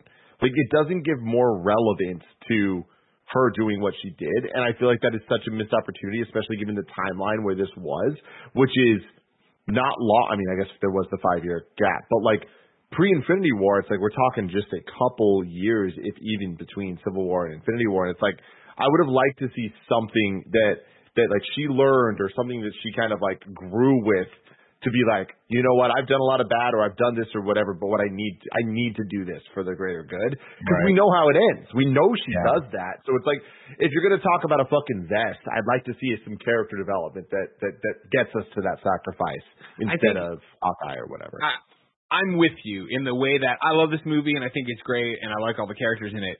I definitely think, especially with this lens we're talking about right now, it is very much Elena- Elena's movie, right? In terms of giving her Yeah, something, more you know, her family's realized, yada yada yada. Yeah. At the end, what the best you get is uh Black Widow being like, "I have two families and they're both kind of fucked up, but I, you know, blah blah." blah. And it's like, okay, but like I already loved you, and this didn't add more to that, right? I think it could have been interesting if there was the if they had totally uh swerved us and first half to third of the movie is everything we're talking about right now and going through, and then the other half is uh, in that five year period. It is a mission they all had to go out on and do something together, right? That was like building up to I have no idea, but making it. I I- when I finish this movie it, it, uh, and they do the after credits scene of her at the grave, right?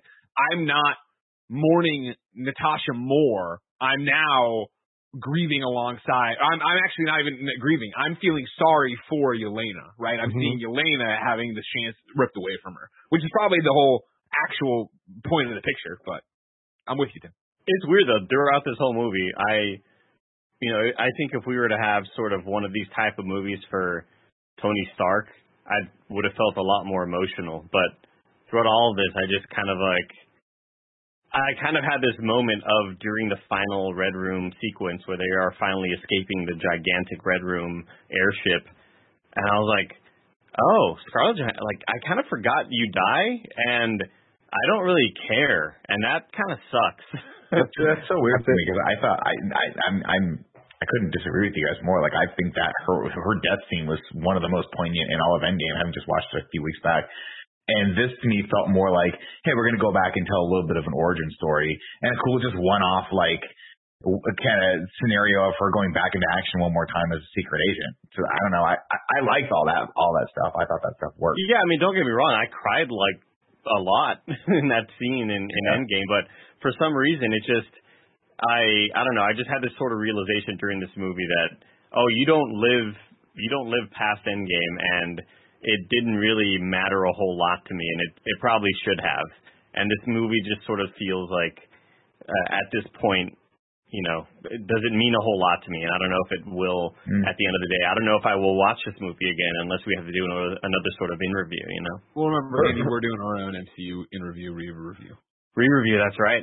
That's Her right. goodbye in Endgame was Hulk and Clint standing on the dock and just kind of being like, "Oh yeah, Black Widow too," and then they just moved on. It's like the moment was so poignant in Endgame when she sacrifices herself, but like the reminiscing and look back and like the importance of Black Widow, I think they really dropped the ball on, and this Yeah. was their chance to make up for Well, it. like we got a little bit of it at the end here, like her kind of literally like, walking away and being like, "I got to go see help some of my friends. They're, they're fighting right now, or whatever it was." And she kind of gets onto the the Quinjet or whatever it is. I thought that was kind of that was kind of poignant, but Anyways, though, so let's get pick up the pace. So they finish their walk and all the conversation we're talking about. They get to Rachel Weisz's house. Rachel Weisz excited enough to see them.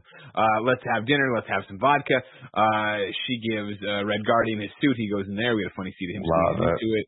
Meanwhile, we get more uh, mother daughter daughter stuff out there, and you know they're uh, bickering a little bit. Then he comes back. He sits down. And it's the family reunited, and it's more bickering about if they were a family or not a family. And they're going back again. You get all the family but dynamic. before that, before that, he's like, "I've been in prison for a real." long." He's like, he gives her a good like just during the conversation, yeah, it's yeah, great. immediately starts flirting with her. He's like, "You have not aged a bit." And she's like, "Oh, you're still looking pretty good too." And he's like, "I've been in prison for a long time. I have a lot of And energy." that's it. he's like, literally like, energy. Yeah, they're like, "That's great." Ew, uh, yeah, it's But them both I- gross. I like the scene because I think that the, that the subtext of the scene is that it, they went beyond the mission. They were family. They actually Oh, yeah. did care about each other. He was attracted to Melina and her back to him of, of like for for all of his his good assets, and they were sisters and they they fight like a real family. And so no matter how much they want to deny it and how much they're about to deny it in this upcoming scene where where they get you know it's it's in the subtext of it, and I think that's good. Yeah, so it Well, gets into the moment, We've had 25 movies telling us that she never had a family before, so then it does come off a little bit weird that now she clearly does have a real family. Well, yeah, but that, But I- but yeah, uh, that's true. That's true. I, I think that this movie is in part her realizing that those three years were like real and not like real enough that she should Yeah. it's a good care point. about Yeah, them. this is direct reconciliation. Because, like, I would agree with you, Tim, but this happens right before what? Civil War, or happens right before? in, it happens right. It's in between Civil War the movie and Right. Civil War the post credits. so it, it's conceivable that this is when she realized, like, actually, you know, I, I do have two families, which is I think that's, does it, this it movie. is right because it's a choice they have to make, and that's Yeah. what Yelena's all about, right? Like when you when Yelena's like, you know, uh, uh, it was real to me, and you all lied about it, right? She's not saying you lied and convinced me as a child that you are my parents, right? Because there's a photo shoot that's completely fake to fake a bunch of holidays. Like that's Right. not. I don't. Maybe maybe this maybe they lied to her and said it was real. but oh, I think what she really means is I believed, even though we were lying about who we were, that we were a family. Like, Yeah. you, you know what I mean? Like, it'd be like how we always tell, uh, hey, Kevin, your family here, kind of funny. And then one day we're just like, you know what, Kevin? It was all untrue. All your paychecks bounced. Ha ha ha. Like, that would be the, th- that, that would be the turn, right, Kevin? Don't check your bank They're already in my, they're already in my bank account. They're already check your bank account. but that would be the thing, right? And like, so it's the same idea here of like, it was real. It was real to her, damn it. You know what I mean? She is Yeah. that pro wrestling guy. She bought into it being fake, but she also bought into it being real at the same time. Anyways, and that's what she's trying to convince everybody else through the motion picture, and eventually it will be. Anyways, uh, in the middle of all this, right? Uh, they're talking back and forth about what actually is going on, and uh, the lady from the mummy's like, "Listen, I'm, you know, been fucking training these pigs," and she's like, "Let me show you what's up." And they bring in a pig, and she's like, "It's a it's a mind control thing that you can do whatever you want to." And we've been Terrifying. send it out into the crowd and testing it on people and all this other shit. And I named the pig Alexi. He's like, that's my name. He's like, ah, ha. You don't see the resemblance? And it's funny. Oh, it's funny. Uh, and she makes the pig stop breathing, and she, you know, this is where she pisses off Yeah. uh, uh, Yelena because, of course, Yelena's the one that was being tested on or whatever. And so it's like, oh no, this fucking sucks. And I so, hated it. It was scary. It was scary, exactly, Greg. I let didn't, the poor piggy let him breathe. like I, I, I really thought they were just gonna let that pig fucking die. Yeah. Look at those things hanging off of the pig. That made me uncomfortable the whole time. pig balls. Like choose a better Yeah, pig. You pig know? balls. Yeah. But that was a joke. It doesn't, you know, it reminds her of Alexi, right? Yeah, he's got a beard. He's ugly. And big balls hanging off of his chin. Anyways, uh, so now we get. Oh yeah, so uh, Yelena stomps off to her room, mad. It was real to me, damn it. Uh, Red Guardian's like, I'll go talk to her. Uh, he goes in there. Uh, uh, uh, the woman from the Mummy and Black Widow. They go over to the bookshelf. She's like, I didn't keep anything. It didn't mean anything to me. Why'd you keep this? And they, this is where they page through the photo album, right? And they're like, hey, like these. I remember when we took these. We did all the fucking holidays in one day. You know what I mean? And even though the prices were fake, it was still real to me. Damn it, that's the whole message here, right? Give that guy a fucking paycheck. Um, he and so- deserves one, honestly, Greg. With the amount of times they literally use like that line. Yeah, yeah. Yeah, exactly. Uh, and then in the bedroom, uh, you know, Y- Yelena over there in Red Guardian, he's trying to connect with her. She doesn't want to hear it, but eventually he starts singing, uh, Bye Bye Miss American Pie to her. Uh, and that, that was her song from the tape earlier, right, or whatever. That's a very sweet moment, very cute. They kind of have that thing. Uh, then we jump back over to, uh, Rachel Weisz and Scarlett Johansson. And like, you know, it feels like Black Widow finally breaks through, uh, to Rachel Weisz and she's like, how did you keep your heart or whatever? And then, you know, she's just like, I had to, or whatever the fuck she says. Uh, and then she's like, man, I wish, you know, we could have done this uh, earlier or whatever, but like I called them, they're going to be here in like 10 minutes. She's like, oh no. And so this is now where the shit hits the fan, right? And we don't know exactly what's happening. We go back into the bedroom. This is probably where they sing the song. Doesn't matter. Uh, and, uh, you know, then it's like, poof, poof, poof. There's like lights and uh, like crazy, uh, Quinjets coming in, but they're not Quinjets. Yes, Kevin Coello from Kind of Fun. Uh, she answered the "How did you keep your heart?" thing, right? Like, is that where Yeah, she said. Uh, I think it was because that was the turn, right? Where she was like, pain. yeah, she said pain that pain, like pain makes you stronger, and Yeah. then that was the moment where Rachel Weisz was like, "Fuck." I don't know why that moment hit real hard. When I saw Good, that, I was like, "Oh shit, that's so cool." Yeah, that was that was a good moment. So, uh, yeah, lights it up the entire house, right? Uh, Red Guardian looks out the window. He's like, it's time for a fight or whatever. And they shoot him with one dart, and he's like, haha, they fought. And then like 15 more darts come in, and he Great. topples over. Like, that's fucking great, right? Very, very like it was a very Jim Carrey style comedy So it worked. Uh, it worked totally for me. It was awesome. Idiot. yeah, they come in and invade, right? And uh, they zap Elena, and she goes down, and then Scarlett Johansson's already down, and then Rachel Weisz is like, "We did it. Let's go. Let's go to the Red Room." And so they pile into a plane, and they're flying, and the Red Guardian wakes up, and he's like, "Rachel Weisz from the Mummy." Why are you doing this or whatever? And she's like, it was always a fucking mission. This is why they couldn't find it where it's not on the ground, it's in the sky. It's above Ohio. Yeah, it's like a Columbia It's City here from the Bioshock radar. Above the radar. Yeah. Dude, really cool. Like that's such a cool Metal Gear Solid style moment. I loved that shit. That was dope as hell. Yo, good call, Andy. Like this movie had multiple moments. I'm like, Uh, yo. I hope we get a good Metal Gear movie one day. Like even just the the Arctic outfit she has, the white version for a while. It's like That is, this is Tim. Fucking- That is the most fucking Batman ass shit ever. Where he's like, "I'm going to the fucking Arctic. I get the bat, the white bat costume out. I loved it so much when she pulled it out. Also, shout out to them, like, because I was a little like, huh, it's interesting they're gonna end Black Widow's career in a, a different outfit, No, and like them doing the out. face mask thing to Cool. her end up in the Black Very Widow. I'm like, yo, that was actually That was really dope. good. I love smart. it every time we have a big Black Widow moment. She has the mask thing on. Like I feel like every big moment's always like, mm. You mentioned the you know the white costume and all that sort of reminding you of MGS. When they are walking by all of the Black Widows training Yeah. uh, with the Oh, guns, dude. it, like, it reminds me of it reminds me of just every time, yeah, Kojima does one of his like really shaky cam type animated yeah. moments and like all the soldiers Boss on the doing, floor. Like, oh, it's so cool, dude. Ah, I love Metal Gear Solid. Gear's great. Yeah. Um. So yeah, everything you just said happens. Right. We're on. We're in the red room now. Rachel Weisz is like high fiving people in the hallway, nodding at the other widows, like I fucking crushed this. I'm the king. You know what I mean? And so, uh, she walks into uh, uh, uh, Draco Malfoy's room, and he, he like it was mentioned way earlier. What an actor this guy is. You know what I mean? Just fucking crushing it. Give me. I wish I would have had more of this guy in this motion picture. This is great. You ever watched The Departed, Greg? I did watch the Departed. Yeah, Yeah, I got yeah. distracted by Alec Baldwin being sweaty and bumping into things. She was bumping into everything. I Don't- wanted you to don't be on on my side. side. with. Yeah, don't be I on Nick's know. this. Look at your company. so long. I don't remember the Departed well, but I remember enjoying it at the time. Pulling his pants up, keeps bumping into the side of the cargo container. Oh, Um, goodness. so yeah, multiple planes of action, right? Uh, the Guardians thrown in a cell downstairs. Uh, uh, uh, Yelena's getting uh, the old magic marker to her head. They're gonna go in there and do brain surgery on her. This is Draco Malfoy talks a little bit about this up there. Um, Scarlett Johansson you think is down next to uh, uh, uh, uh, Red Guardian, but it turned out it won't be her because up there, right? Uh, they start sounding off, uh, in, yelling at each other, Draco Malfoy and uh, Rachel Weisz from the Mummy, and eventually.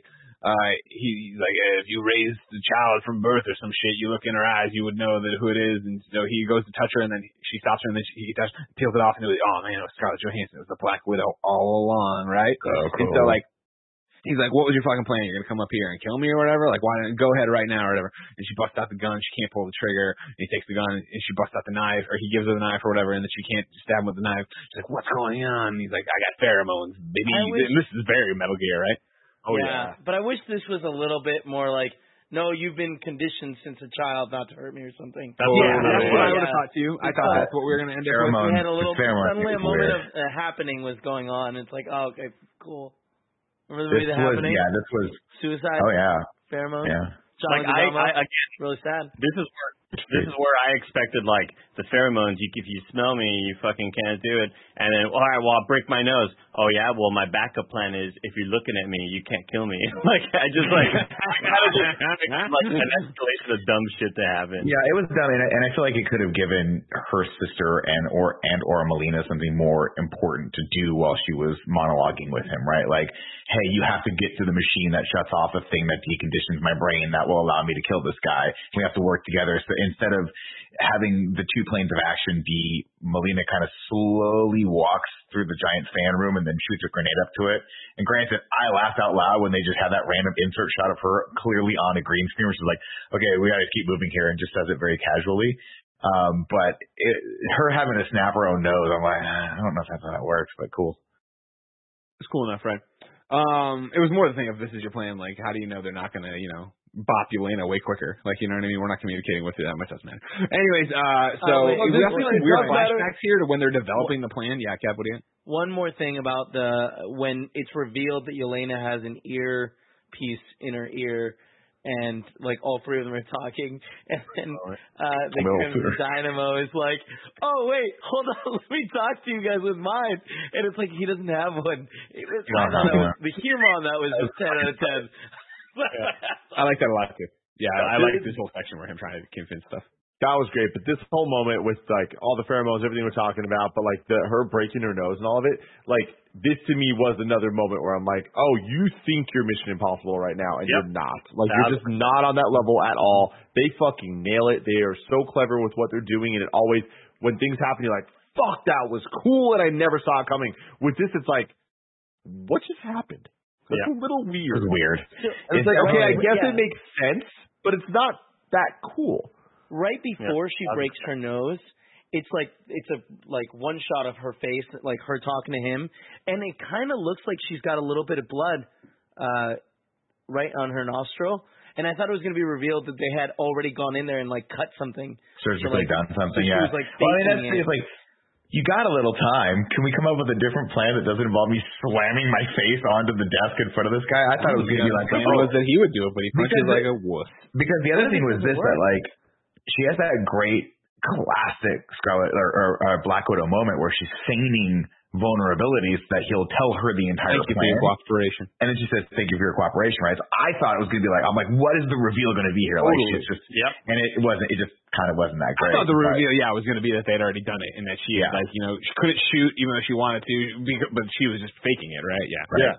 Totally. puts a couple in his fucking thighs, watches him bleed out, watches the light from his eyes just Yeah. fucking disappear. Because that's like the moment where they're trying to get Robert Redford to say the whole plan, and then Yeah. she reveals, "Hey, I'm Scarlett Widow. You just display, you just talk to everybody here on this raft or whatever." Yeah. I I wanted got that you. to be a cool moment. It just Yeah. was not. It Just didn't work.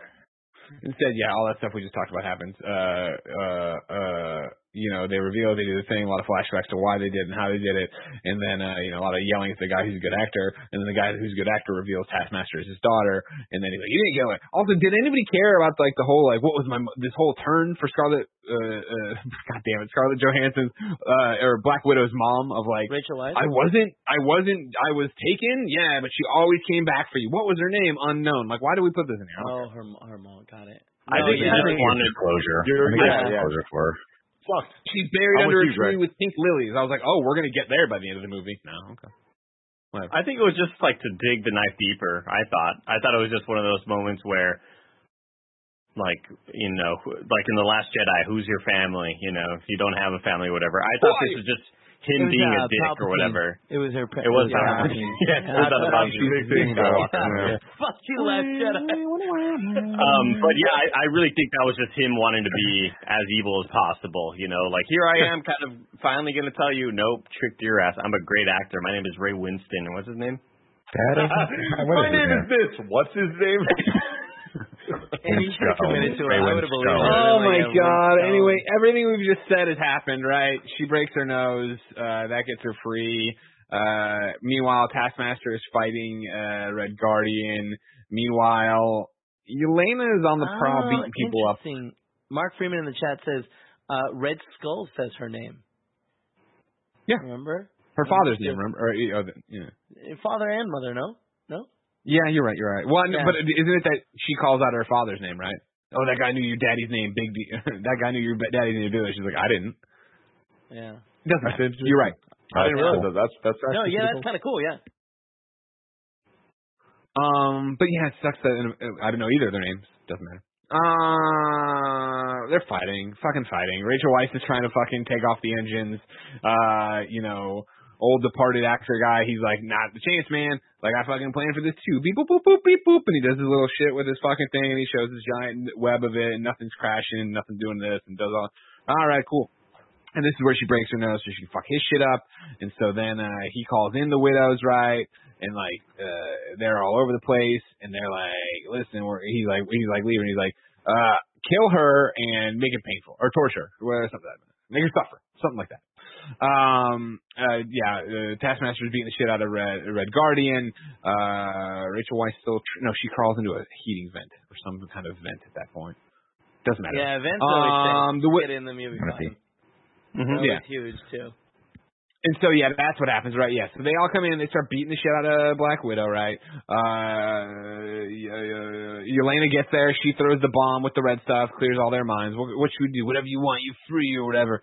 Um, Rachel Weisz from the Mummy, she is like, well, I got to take this thing off, uh, you know, uh, line myself. These engines. She, they surround her, and like, it's something they do some kind of superhero talk here, right? Where it's like put your hands up, put the thing up, or whatever. And she, he, she's like, just what I was thinking. She, all the shit falls into the the turbines. The turbines done. The thing starts falling. Everything's going to hell. Everything's breaking down. Uh, everybody starts running. Um, they, you know, Red Guardian, why, uh, Taskmaster breaks away. This is it's a lot of action here. This is the action. This is So cool. Yeah. Like, holy shit. Oh wait, A- actually, I kind of spaced out. Are we yeah, ready no, to you're, you're jumping forward. This is like Oh. Taskmaster Master goes after uh, uh, Scarlett Johansson, and then the Red Guardian at that moment fights her, but we don't see any of the fight. They like cut away after one push, and then Okay. it cuts back, and he's like kind of getting beaten up. I think. He's getting Right? his ass whooped. Yeah. Taskmaster gets shoved into cell at some point. Yeah, and they close the Feel door that. on him. Rachel Weisz locks him in. Rachel Weisz him Okay. And so Rachel and uh Red Guardian they get in a plane. She's like, and he's like, "Where are the girls?" She's like, "I don't know. The everything falls, the plane falls, but like it's a controlled fall." Um. Then you got you got uh, people flying through the air. Then Yeah, yeah, everything's going guy, up. People like, are falling all over right? the place. The, the, some random guard like goes to attack them. They beat the guard, but his body. Oh, like, but he takes off the back thing and they spin. Yeah. they spin Which out. Yeah, was yeah, yeah. I guess that was to take them out of commission, so they couldn't like Sure. rescue the girls. Got it. Right. Um. And then we get uh, Pugh, Natasha right? runs into That's not her Taskmaster. name. Not her name. Francis Pugh. Good Going old Francis Pugh. That's close, Well, right? close enough. First Yeah. letter, same, yeah. Yeah. But like that's where she does the pokey thing in the the bad guy's ship. Which Not is yet, like this though, is a dope way to die. It's like it is, but you're not dying today, my guy. Right before then, though, Natasha gets Taskmaster out, says we're gonna fight, but we don't have to fight, kind of thing. But they have to fight eventually. Uh, but they get separated before they can actually fight. Then, yeah, she runs over and sees uh Draco Malfoy about to leave. So Yelena does the thing of like, this is a cool way to die. Shoves it in there, gets one back. Don't do it, do it. Uh, Natasha grabs the parachute that was conveniently placed. She jumps out. She flies down. She grabs her, puts her in the parachute. Uh, while they're parachuting down together, that's when Taskmaster starts beelining for them with sword drawn. It, it was Um, conveniently placed, but it was also in like a plane that she jumps through. Like I, I don't know if it was convenient I place, so that's why they keep parachutes. I mean, it's on an air thing. I mean, it's, I mean I, I, it makes sense why there's a parachute around. I'm just, don't know. Um. Yeah. Now they're flying. This is where we get them fighting on the s- on the side, right? Andy, is what you want to talk about, or like on like? I mean, it's just shooting? it's just it's just so dope because I love this whole sort of free fall. We are trying. We're worried about is she going to get to Florence Pugh in time? This is like really nerve wracking. Holy shit! She just went for it, grabs her, and they turn back, and Taskmaster is just a master of her task and is just staying on it and is like, look, I'm still on the clock, dog. I'm still on the fucking clock. I'm getting paid for this, so I'm still coming after you. And it is horrifying. It's similar to like in any of the Jason fucking Friday the Thirteenth movies where they're just they're still coming after you. Yeah. And just seeing Taskmaster just diving through like, all right, Yeah. here we go. Well, and you get that dope ass platform moment, sticking the the blade in the platform and kicking her off. Like it's just I needed this to be longer because it was so fucking cool on a big screen with Mhm. all of the sound just going buck wild. It was an absolute blast to watch. in in in that fall, a moment that I really liked was um like she puts the harness and parachute on her sister and then Yeah. looks back and realizes, oh fucking Taskmaster is coming and he's coming for me or she's coming for me. So kicks Pushes her, her off, off. and pulls the Yeah. thing and is like, All right, well, you're gonna land hopefully safe and I'm gonna just free fall and get rid of Taskmaster as an issue. She's I- like- I thought that was She's like, don't worry, I'll land on the hood of a car. I'll land on the hood of a car. I'll be fine. Luckily, Taskmaster's daddy built in a parachute, just like Tony Stark built into Spider-Man's outfit, so he's fine. He, that's how they get to the ground. They brawl for a while. Uh, eventually, uh, she won't. Natasha won't fight back. She's not actually. She keeps putting up her hands, but it doesn't work.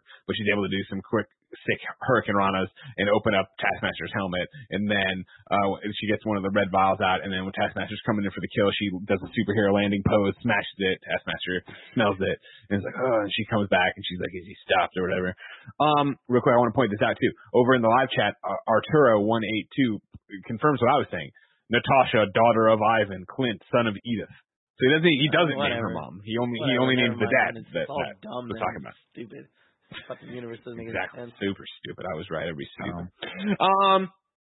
So now that that's cleaned up, uh, the other the rest of the family lands, and they're like, "Hey, good job, you know, taking out Taskmaster." Uh, and she's like, Pretty "Yeah, good. don't worry about it. I called, uh, you know, William Hurt called his ass over here so he could, you know, uh, do all this and take No this shit reason to do that, that. was the original plan. I feel like no That's reason to do original that. You know what I mean? Well, remember that was the original plan, right? Yeah. They were gonna take the things offline, bring it down, and then he would come and then he would stop the red room. The red room would be stopped forever. Right. See, Kevin, sometimes it's about sacrificing for something larger than They yourself. blew up the red room, so they stopped it. I mean, they had to. They had to. You know, the plan had to change. The plan had Should to have change been a backup plan. Is all. I'm saying. Should have been a backup plan.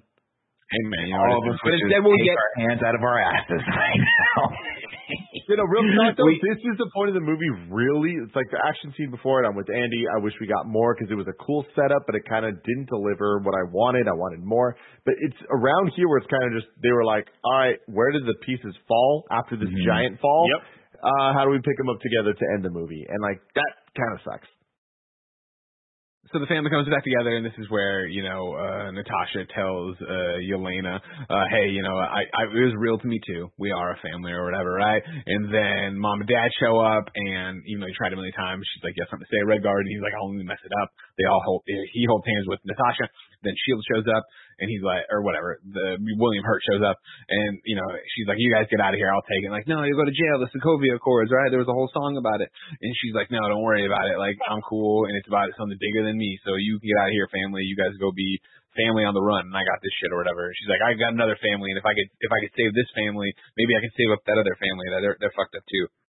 And Yelena's like, yeah, you know what? You could, but my vest will help. It's got so many pockets, and he, she gives her the vest. And that's I, Fucking I love that. I thought it was funny. Hilarious. I also, So good. I also want to give a shout out to the funniest part of this whole movie, the best comedic beat, where she goes, "How are you two doing?" And Melina is clearly injured, and she goes, "I am clearly injured." Her delivery is so good. I am clearly is injured. treasure. Rachel Weisz is a Fucking treasure. national treasure. We gotta, we gotta, we gotta make her one of ours. We Another can't. one of the these UK people people, yeah. have too many good people. Have too many good Daniel people. Craig also British? Yeah. Yeah. Wow. So as William Hurt and his SUVs drive 19 miles across this football field, the Black Widows land, and they're like, "Hey, do you guys want to come with us?" And the, the, they're like, "Yeah, that sounds like we a don't great speak idea." English. I don't know what you're saying. Sorry. Did, did you all get that same vibe? I had that same vibe. I had that vibe. Like even when they're back on the red, when they're back in the red room and they're They like, all speak English. what? What? They all speak English. Yeah, but like it was just funny for them to like speak in Russian and Natasha to be like, "Go where your fucking heart leads you," or whatever, and be like, hmm. "What the fuck did she say?" I don't know. like, I don't know. Uh, then we're so yeah, she apparently gets apprehended by William Hurt, but guess what? Ain't no thing for Natasha Romanoff. She's out in two weeks, and it's her meeting back up with Handmaid's Tale guy who's British, and uh, she's got blonde hair now. and She wears the vest, and this is her uh, Infinity War outfit, right? That I totally forgot about until we talked about it on this interview. And then she's like, "There's a plane that is a plane that that all the sucks, guys are." Craig. That sucks. You, I mean, a steward of in review, a steward of the plot of So the Marvel Cinematic Universe, and it's like even this whole thing. It took you till this moment. They beat you over the head, and you still well, not didn't get this it. moment, earlier in the review when you guys mentioned it, but yeah. Well, no, but, but that's what I'm saying. When you watch the movie, you didn't get it. No, and when this moment happened and, and she passed it off, Jen's like, "Oh, is this the vest we're supposed to remember from the other movies?" And I'm like, "I guess so." Yeah, I, yeah, I, I did the same thing. I never got the vest thing as as being as relevant or important like emotionally as the dice from from Last Jedi. Like I that that felt like they were trying to make that a thing. This just felt like a cute little like Easter egg. Like ah, we don't need to make this a thing, but we're gonna are make a thing. Talking funny. about? They literally like there are multiple lines of dialogue throughout this movie about the vest. Granted, Yeah, it's like it's a joke. Like you under, but but but Scarlett doesn't like the vest. That's but why she wears it in Infinity War. Yeah, Yeah, she wears it for the The whole. whole movie. Yeah, because she her sister gave it to her, and that's what makes Because it. this movie was written important. that way to make that happen. Yeah, but I don't think I don't think I don't think they're trying to be like. By the way, like this vest is going to be. It's. I I, I didn't. I thought it was. I think it was. to me, it was not as important as you guys are all making it out to me. I thought it was just a fun like goof, like a joke. Like I'll What's wear the the difference vest. the dice? Like it's the same thing. The mm-hmm. dice had zero dice are setup, dumb. and they fucking Dumb. literally put it in the hands of Leia before he died, and they were like, "This is a thing," and people were like, "It's not a thing. got It's him, not a thing." You got him, I- Nick. I'm with- it. Check. I'm with I- I'm with Tim on this. I thought just in those initial sequences that it was just a funny goof, and then at the end went, oh that oh okay. See, to me, I don't think it was. I don't think they meant it as people are going to really dig this vest. I think they were just like it'll be a funny through line between these Yeah. that tie these two movies together. Yeah. That's all. I think you guys are reading way too much into this vest Makes sequence. I think it's it's totally something that you would do where you're like you hate this thing that your brother has. And then eventually, because you guys bonded that one fucking weekend, you're like, you know, what? I'm gonna wear the Metallica T-shirt. I don't like the Metallica T-shirt, but I'm gonna wear the Metallica T-shirt, and it takes on its own it's, special it's meaning. Kevin and Spencer with the Death Angel shirt. That's Exactly, my Andy. uncle. It's my uncle Paul. Tim. All right. Imagine if the Death Angel shirt had a lot of pockets and was just a little too big. the vest had existed before, it would have made sense. But like for a movie that they literally just made to fit in a hole before the next sequence, which is Infinity War, where she wears this vest for the first time, it's like, like- all right, it's just like the dice where we never saw them in the old movies, and then all of a sudden they're here.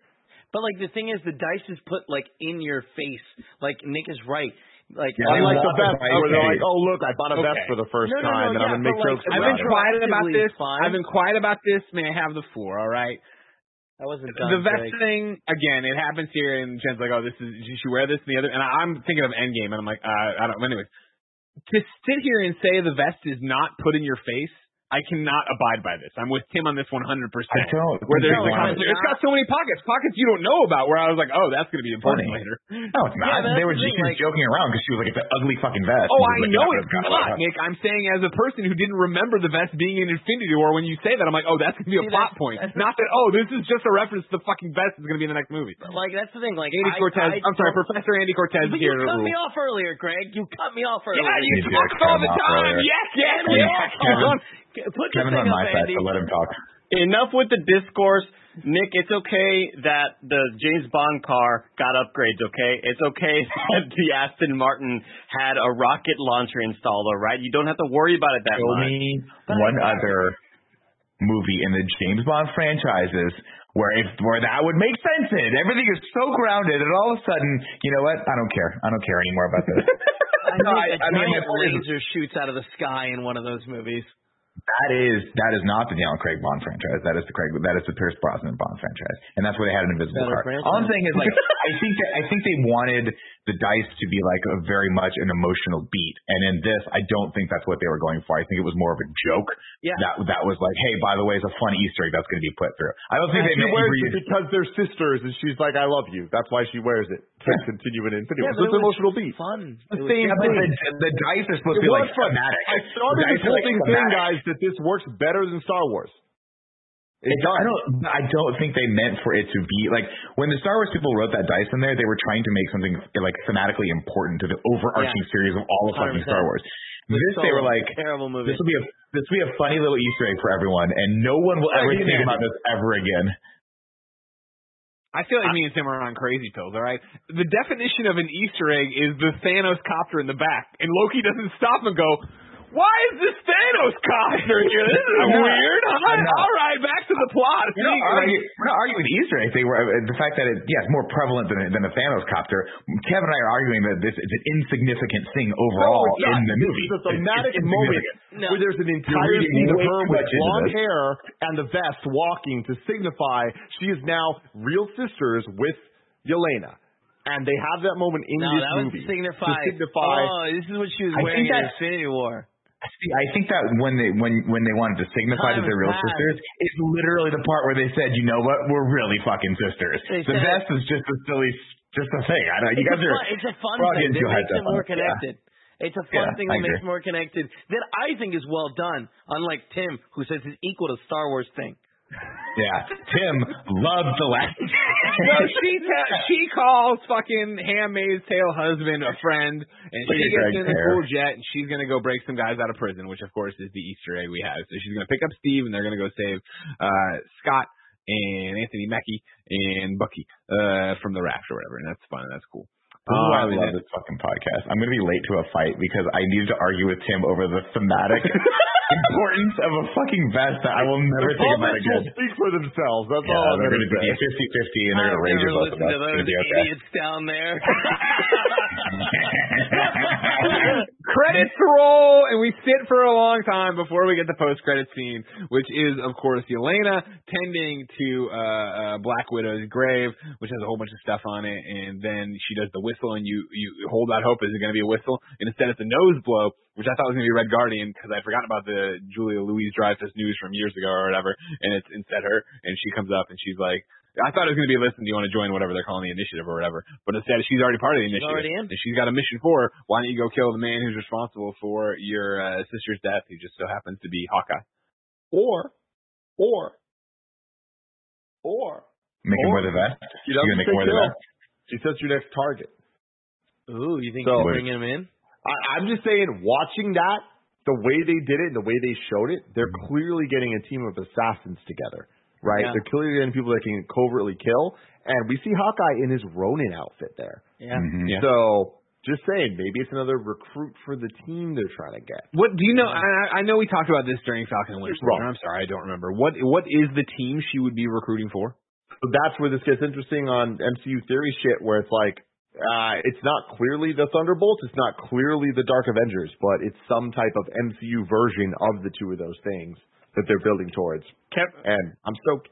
Kevin and I had the discussion right when the movie ended of because we're standing there with with Paula and we are explaining to Paula how when Julia Louise Dreyfus pops up in Falcon Winter Soldier, all of us Yeah, are confused. What the hell? Why is uh why is Elaine here? This makes no sense. And then you read, you find out later on. Oh, gotcha. They, th- this was supposed to come out after fucking uh Black Widow. Right. This makes a lot of sense. We're missing a lot of context. Right. And in this movie, it's equally No or less amount of Yeah, context. it's, it's literally the same. The same. yeah. Like I thought when people said that she popped up in Black Widow that it was going to be a lot more prevalent of a role, and we were going to get more backstory, so that when it pops up with Falcon Winter Soldier, everybody goes, "Oh, no That's wonder we're- we're lo- we're missing a lot of information here." But we- still we felt like I was already got- missing a lot of information. We already got the Nick Fury thing where he pops up and he's like, "I'm building a team," Yeah. you know. So like that's Yeah. what it is. We don't need any more. Like I, I don't think it was. I didn't think it was too jarring when it happened for uh, Falcon and Winter Soldier, and it makes sense for this too. I liked it.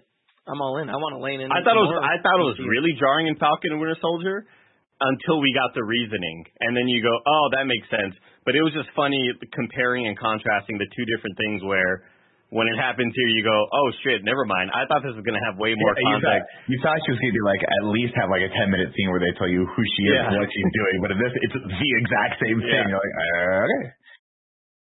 Did Greg fall asleep? No, I'm here, man. Friday at five fucking thirty, I can go for a goddamn beer instead of arguing about fucking vests and Julia Louise Dreyfus You're, or you're, whatever. Greg, you're on the wrong side of vest history. You're on the Yeah, wrong side really of it. sad. It's, Oh it no, fun, the, it was the fun- comments will prove Tim and I right. Don't worry the, about that. comics have uh, never Oh. proved anything right. You know? The worst part is I started this podcast saying I like it in the MCU and it works. I just don't understand why you're, why you're saying the other one's better though. Did Greg, Greg just hit a gong. What the fuck was that? Did you keyboard step on a says- duck over there? Oh, okay. Let's move on from the vest. It doesn't matter. Where are we at? Right? We're done. The movie's done. We we did it. The movie's recap. I bang Oh, it, recap. whatever it's called. Do we get any abs in this one? No you're not haiku. You're not haiku. Wait, wait, are we doing? Are we doing Whatever you, whatever you have available. Seven syllables in the middle. You need five for the first and last line. If you're not poetic, no need to fret it. Haikus don't need to rhyme. Haiku in review. Haiku in review. This episode has so many amazing moments, but I think one of my favorites was Andy doing the song, and because of Discord, timing's off. But Greg, with his hair how it is, with his glasses on, just hella offbeat. Definitely deserves an award. Up against the wall right now. Let's just give him some space. Four thirty in the morning. Patreon.com so slash kinda funny We don't need an airport to write in your reviews in haiku form, just like Samuel Griffin did.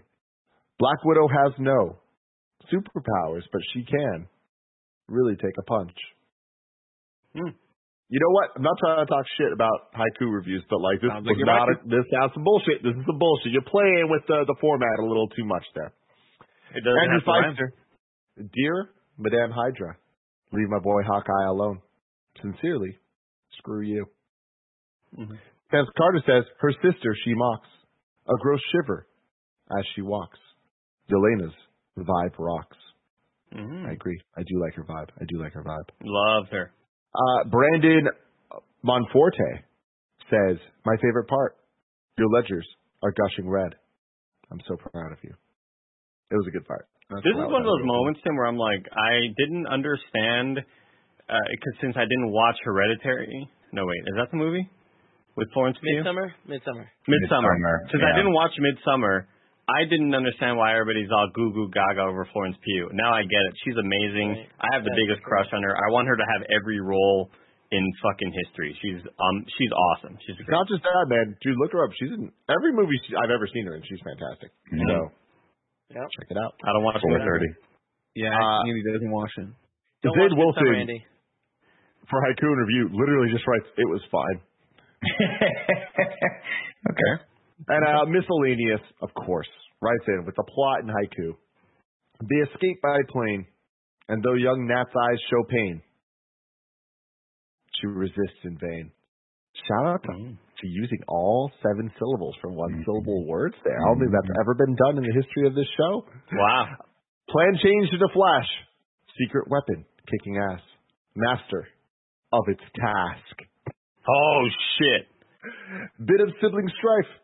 Then they're running for their life. With foes, streets are rife. Yelena strikes pose. Nat just broke her own damn nose. He did it again! He did it again! So one syllable words the entire way through. Holy shit. With foes, streets. Nope. Hold on, let me read that one again. Yelena strikes pose. Nat just broke her own damn nose. Oh shit.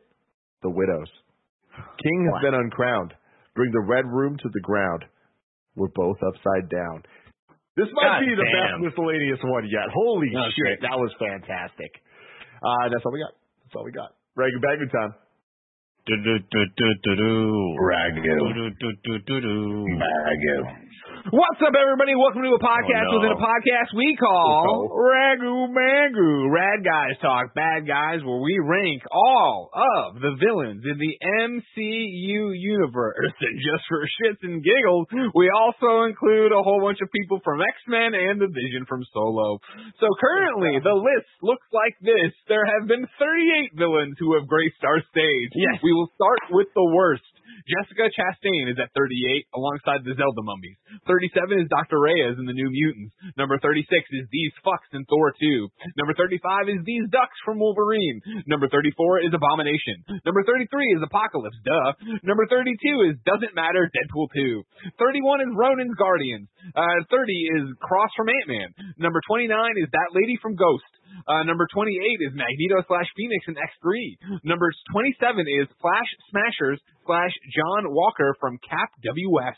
Uh, number 26 is Loki from Thor. Number 25 is Obadiah. Number 24 is Mandarin slash Aldrich. Number 23 is the Vision from Solo. Number 22 is Mask slash Dormammu. Number 21 is Magneto dash Brotherhood. Number 20 is the Dink Sent- dash Sentinels. Number 19 is Rockwell slash Mickey. Number 18 is Red Skull. Number 17 is Francis, Angel, Deadpool. Number 16 is Kree Jude Lad. Number 15 is Ultron. Ultron. Number 14 is Hydra, Captain Wee. Uh, number 13 is Stryker. Number 12 is Pierce Logan, X24. Number 11 is Baconator, First Class. Number 10 is Mysterio from Far Far, From Home. Uh, number 9 is Ego, Guardians 2. Number 8 is Hell slash Grand Thorag. Number seven is Loki in Avengers. Number six is Wanda Agatha Hawkeye. Number five is Thanos Endgame. Number four is Bacon Guy Civil War. Number three is MBJ Black Panther. Number two is The Vulture. And number one is Thanos AIW. Where does our cast, our motley crew, want to rank uh, Draco Malfoy and uh, Taskmaster? Taskmaster. I want to say number 20- 104, I want to say it was, which is right above Obadiah Stane. No, number 24 would, uh, yeah, put them now above Mandrake slash Aldrich. O- Obadiah is one below that. Uh, At 25, you'd be above Obadiah and uh, in between, and below Mandridge slash Aldrich. Above, above them. So 23. Yeah, does, does it help? Can I make a case for Obadiah going slightly higher only because he goes, you could. Yeah honestly, because I think that this movie does a very good job of delivering a plot for the bad guys that works all the way through. It's just not interesting. Yep. And they Yeah, have such a compelling villain with Taskmaster, and then they it just falls flat and don't really use it at all. So Yeah, with that, I'll put it around that area. See, I think I think that's a great area to start. I think Obadiah is slightly more compelling only because he's a, he turns heel halfway through. I think the the issue with Obadiah as a bad guy wasn't that he was necessarily a bad guy. It was just the movie was missing a third act, and he didn't really get a chance to like do more bad guy stuff. But I mean, come on, I like put- Obadiah more than the, these. I do too. I think he's a lot more memorable. But then now, now we're saying he's I is he more more memorable across. than Loki and Thor. No, Now again, Loki makes many many appearances here, so we don't have to get crazy. Yeah, Loki and Thor is not that interesting. glorious purpose, Tim. Because the thing is, That's I the thing is, I really love the performance from Draco Malfoy. I think he's an Yeah, amazing actor. yeah. I think Ta- Taskmaster uh, Taskmaster was such a force and Cool. was scary, and you sort of feared for whatever they were taking on. But um, just yeah, not not super compelling. I needed some really sort of clever bullshit. I and the clever bullshit that we got was the pheromones thing, and it was just kind of lame. You know what, Tim? You drive a good point. Uh, Loki and Thor are not that compelling. I put them above that. You put them above that. So you want Obadiah, Taskmaster, uh, Draco Malfoy, Loki, Thor. Yeah. Okay. I'm fine with that. Everybody fine with that? Cool. That means I'm cool, Daddy. that Draco Malfoy and Can you shake his Taskmaster uh, are going in at 26, number 26. Cool. Sorry, where's Loki and Thor? Loki and Thor are below at 27. 25 is Cool. Obadiah. Cool, cool. The above, below got a little confusing. Remember, Yeah, everybody, I just- if you are new to the show, uh, whatever my phone auto corrects to, that's just what it is. So Draco Malfoy went in as Franco Mallory. So I will need people to remind me of that in about three years. All right, why the No. fuck I'm calling somebody Franco Mallory slash Taskmaster? We're doing that next it. week. Just heads up, or two weeks from now. Great. Yeah. So Gives just you think about that. Greg. you say just fix it, Nick. Then And do I go fix everybody like, on this November. list? Do I go No, fix everybody on this list? No, because the other ones are Honestly, funny we and this one's funny too. the Jokes aside, we should prune this list. Like we At have that, a at lot that point more too, of these. that lady from Ghost. Who the fuck is that? I don't know what the fuck that is. That's the Demi ghost Moore. lady No, from Ant-Man Ant-Man and the Wasp. oh, okay. Yeah. Why? Uh, doesn't matter. This is a conversation for another day. mean? Let's Like, rank just the prune movie. it. Let's Let's rank some it. shit. Let's rank some shit.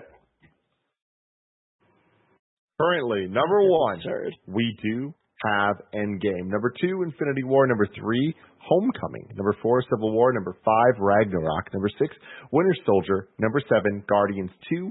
Number eight, WandaVision. Number nine, Avengers. Number 10, Guardians 1. Number 11, Iron Man. Number 12, Far From Home. Number 13, Black Panther. Number 14, Doctor Strange. Number 15, uh, Falcon and the Winter Soldier. Number 16, Captain Marvel. Number 17, Ant-Man and the Wasp.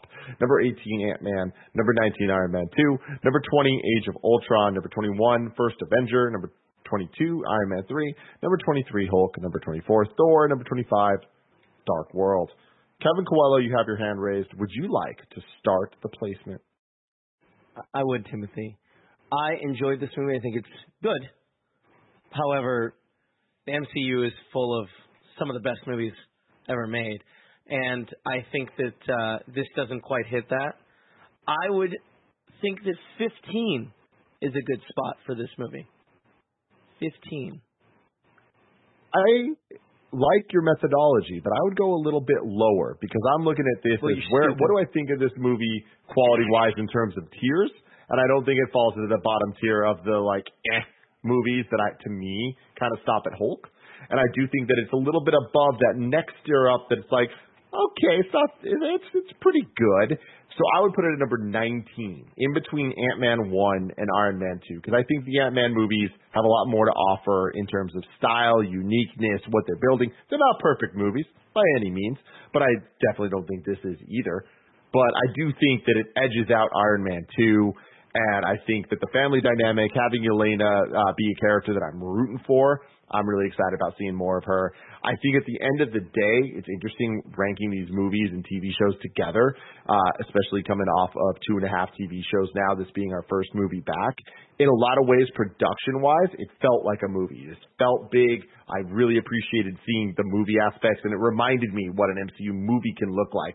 But I think the story it told was a TV show story. And I think that mm-hmm. Black Widow might have been better served as a Disney Plus show, building up the Elena's character and kind of just having Black Widow be this like, okay, it's this moment in time from the timeline that we haven't seen much of, but like didn't necessarily deserve movie treatment. And I think at the end of this movie, I totally stand by that. So for me, it is number 19. I am right with you, Tim. I'm right with Tim as well. That is exactly where I was going to go. I almost stopped to put it underneath Iron Man 2, only because, you know, I love myself some Mickey Rourke. I want my boot. Um, I want my boot. want Um, my and of course, Sam Rockwell, fantastic in Iron Man 2. Who could forget Justin Hammer? But, uh, yeah, the, I think the humor and the characters really did it for me in this movie and kind of kept me going along. The action was some hit, some miss, but mostly pretty, you know, above average, I would say. It's just, again, with the, I I think Tim, you nailed it. This is like a TV show story that just didn't do a whole lot for me, unfortunately. Greg Miller. I mean, I I'm with I you know it's the usual thing where you have to you play play the list as it lies, right? Looking back at this, you forget where we rank things. We show back up, and I'm like, oh man, like I like Falcon. For me, I guess like it's I'm right around Kevin. Where I I, I would think honestly, I think I I'd put this ahead of Doctor Strange, and so I would vote for it at 14. And then, but I, I but then I I don't know. I think I like Falcon and Bucky more than I like Doctor Strange too. So I think that's interesting because then we get into this like Captain Marvel, Ant Man, Wasp, Ant Man, Iron Man two movies I enjoyed, but I don't think, oh man, I gotta go rewatch those things. Not that I think I need to go rewatch Black Widow, but in terms of the ones I just listed, if you're like, let's rewatch one, I'd be I'd be stoked to watch Black Widow probably the most. Maybe Iron Man two again because I do like Iron Man, but I've seen it so many times. I'm gonna say, you know, I'm just gonna put out. I I will vote 14 on this. So Nick, locking it in then, do you agree that it is number 19 in between Ant-Man and Iron Man 2? Yeah, I agree. For all the points you made, I think uh, those are more memorable movies. I think the first two thirds of this movie rank it way higher, but I think when we get to the action, at the end, it kind of drags it down a little bit, unfortunately. Um, and so I would put it at number 19 with a bullet. There you go. The bullet sticks. Um, Number 19 is now. No, this Yeah. is an unprecedented event. We have the first ever tie. Because remember, of course, like I said at the top of the show, I get two vote, votes for all mm-hmm. my Marvel's Avengers playtime, and the fact Nobody's that I've been second, playing the nobody's Red second. Takeover in Marvel's Glasses Avengers that right really now. make this like It something does. special. You It, know it, what I mean? it, it really, really, really does. we all knew it was coming, but here it is. He's just knocked it out of the water. Good job, Greg. Tie. Knocked out of the water. it Knocked out of the water, everybody. Out of the and for that, we take away a, a vote from Kevin. So, damn the it, vote Kevin. lies. Number 19 is Black Widow. You'll love to see it, Minority everybody. not We're going to getting a vote. return. Hmm. List is rigged. next week. Fuck next up. week with Loki. We'll see where that lies. I'm hoping high because so far it's real good. In the finale, so far with these Disney Plus shows, it's it's to lose. So we'll see how that goes. Until next time, Andy. Um, well, I mean, the episode can't end now, Kevin. I, I don't know if you're going to end it already, but Greg and I have to start our own podcast. I don't know why he just walked off, but because we, he and I are, we're fixing the list. If y'all don't remember, feed, please. we're fixing.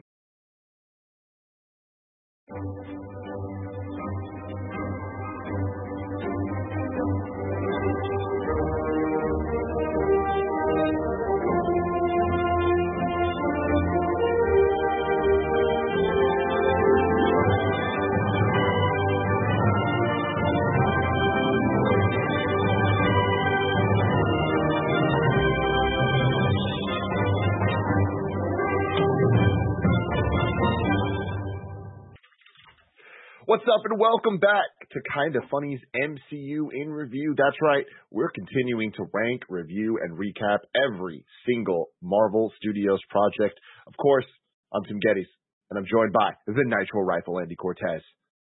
We're back, baby. We're back. Back, baby. And it's going to be nonstop from here on out. Got Moon Knight next week, and then two months away from Thor: Love and Thunder. Oh, and in between that, Miss Marvel. So much stuff.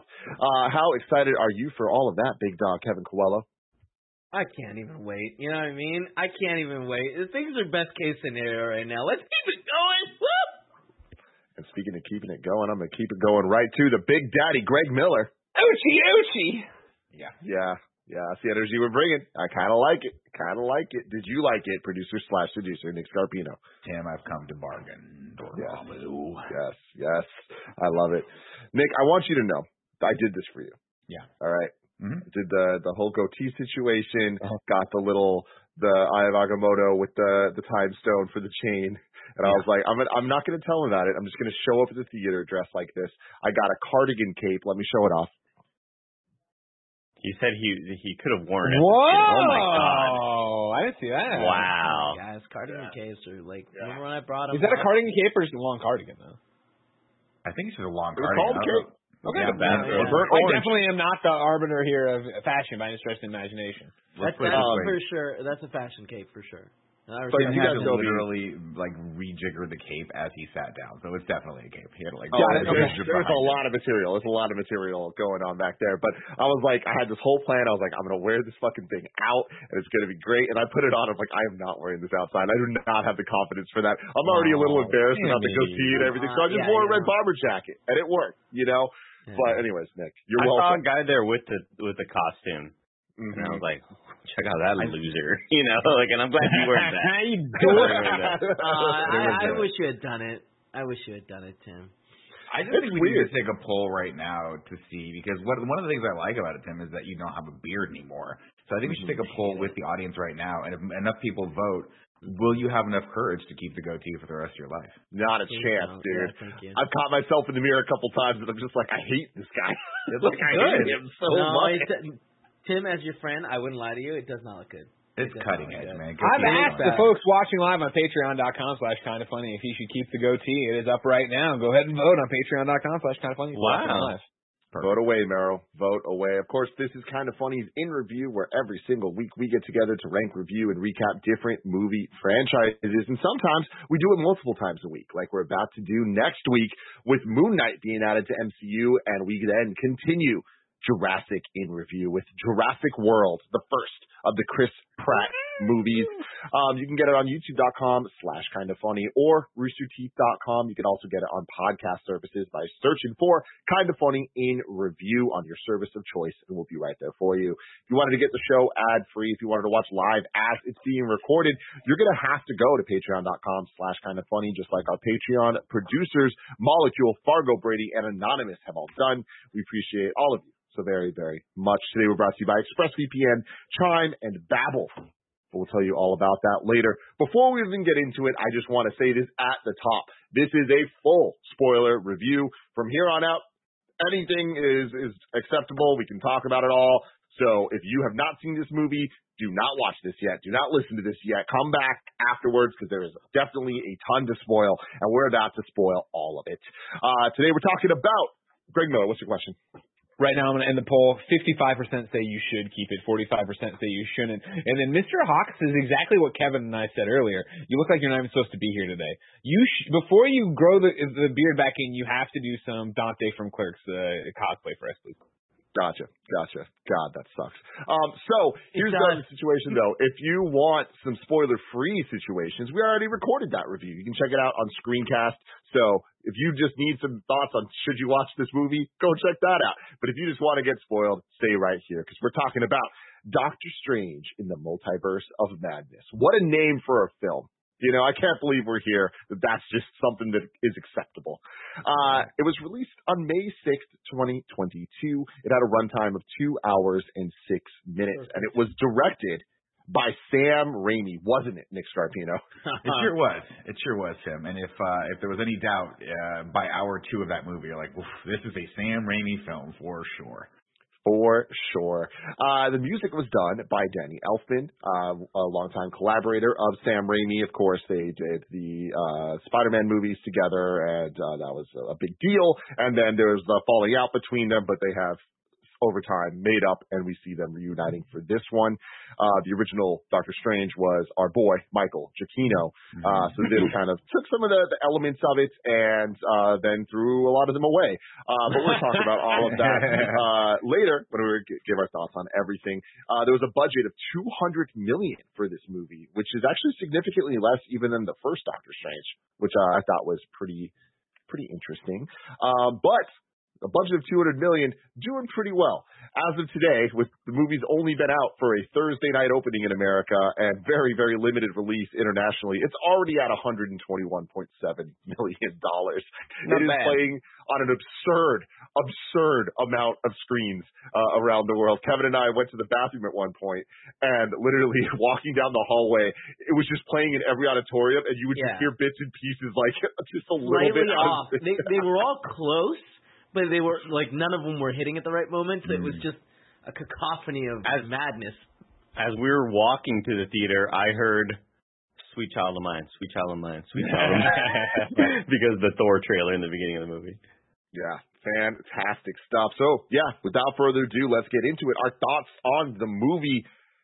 Nick, I want to start with you. Oof, okay. You want to come out of the gate with that one. I did not love this movie. I uh I thought it was uh an, an unfortunate and rare miss for Marvel. I think Sam Raimi, as much as I love him, I just don't think and, and as much as it makes sense on paper that his style should work with the movie called uh, Multiverse of Madness, I don't. I didn't like the creative, the direction on this. I, I didn't like the music, and that, that that breaks my heart to say because I love Danny Elfman. Obviously, he's he's you know responsible for one of my favorite themes of all time, which is the '89 Batman. Um, but I just I missed the Giacchino uh, uh, soundtrack. I missed that that sort of baroque like harpsichord version of it, and I think that the movie at its core kind of lost the identity of what Doctor Strange was. Um, I kind of found myself halfway through being like, whose story is this? Uh, it didn't really hit on the same level for me as the first Doctor Strange, which I thought was kind of was structured very, very well. So by the end of it, you know, the lessons he learned along the way, he was able to to sort of apply toward being the big baddie. And this one, I was just like, it, it was kind of a bit of a mess. And I hate to critique, like get nerdy, put my nerd production glasses on, but I hated the way it was lit. I just feel like everything was lit in that bloomy sort of Tobey Maguire Spider-Man way, and it felt like this movie was made in like 2004, and that's just so weird to say. Like, if you would have showed me this movie and then showed me the first Doctor Strange, I would swear that the first Doctor Strange came way after this. And that's like to me was just, is just is is unfortunate to say. I enjoyed aspects of it, and I thought some of the performances were good, but I just I, I found myself walking out of that theater being like, I don't think I need to see this movie again. Greg Miller. I knew you'd ask this question, Timothy, and I feel like I've Mm-hmm. wrestled with it since I've left this theater. Like, what I come down with this one is I was entertained by this movie. There's, I think there's a lot that I want to, I will will nitpick about it and do different conversations about. I don't know if it's necessarily a good movie, but I was entertained. Like, I, I enjoyed my time with it, but I'm in, the, I, I am at a point right now in the same point Nick is where I'm like, I'm not excited to watch it again. Like I am not like I was leaving with Far From Home or Endgame or something like that. And I know those are high bars. Ragnarok, right? Something that isn't like gigantic, where I want to rush back to the theater and watch it again. Um, I feel like it it the Nick whose movie is it? I think applies. I also think it applies just like it's it feels like a movie that's kind of all over the map. I feel like uh, you know I don't have issue. I like it's this weird one where it's both it was an entertaining movie that I enjoyed, and I like Sam Raimi's style, and I think Sam Raimi's style worked well for this movie.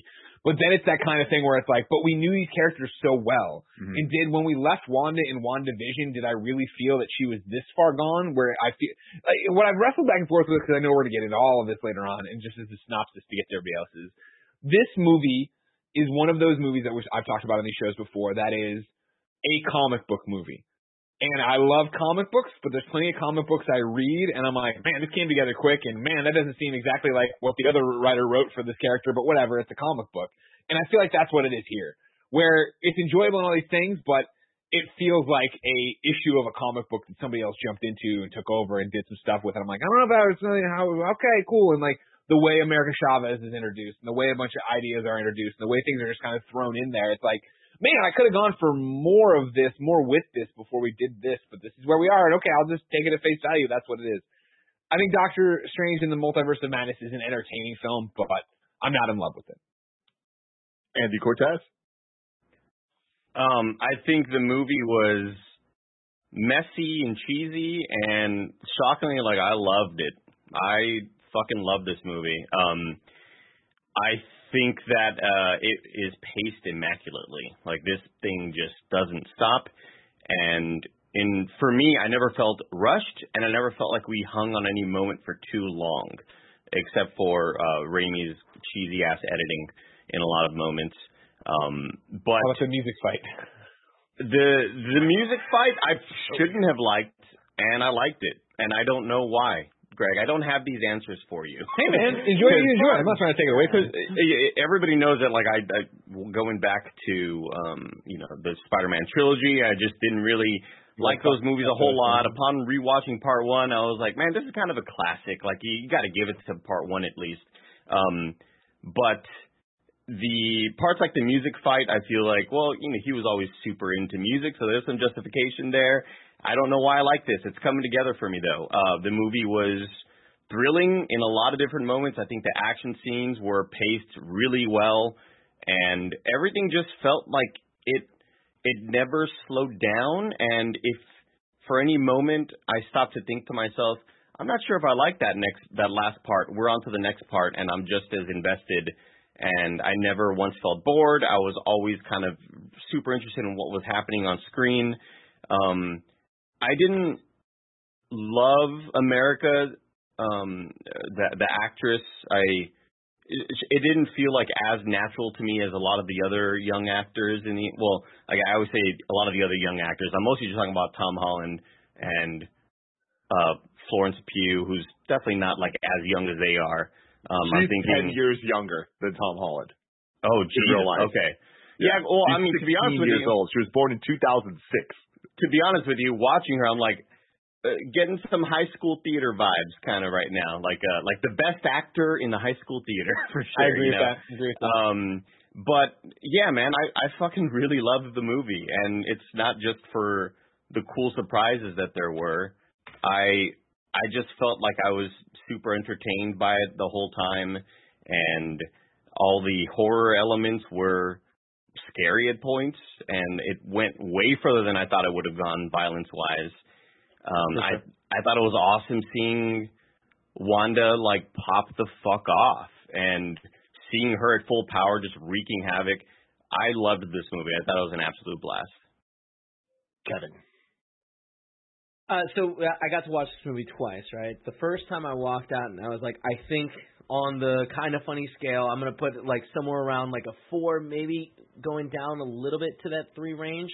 And I was kind of thinking, I don't know how much I actually liked it. I do think it's a great movie. I don't know how much I liked it, but rewatching a second time, I I was utterly shocked at how much more I enjoyed it. I'm not sure why. Um, but like I just felt like I got a lot more out of it, and um, I guess I had more time to look around and like it, there's so many little things that tie back to the first movie that I like little Easter eggs and stuff that I, I like I caught and was excited about. Um, I think. I, again, I said this on the spoiler-free review, but like I, I feel like America Chavez's character, like I really enjoy it. I, I liked the banter she had with Doctor Strange and Wong, and how quick things are. They go back and forth. Um, I I think that having Sam Raimi direct it definitely like it's very clear he's got that spin that is very much his directing style. I think in the long term that's good for the MCU. Like cuz for before that so many of the movies do look like they were all using the same cameras, directed the same, using the same filters and um not that that's not great, but like I think at what this is like the 25th movie or something, we are getting to the point where like some diversity is good. And Eternals also had a, a big shift in in the visuals. Andy, I'm sorry, you you raised your hand.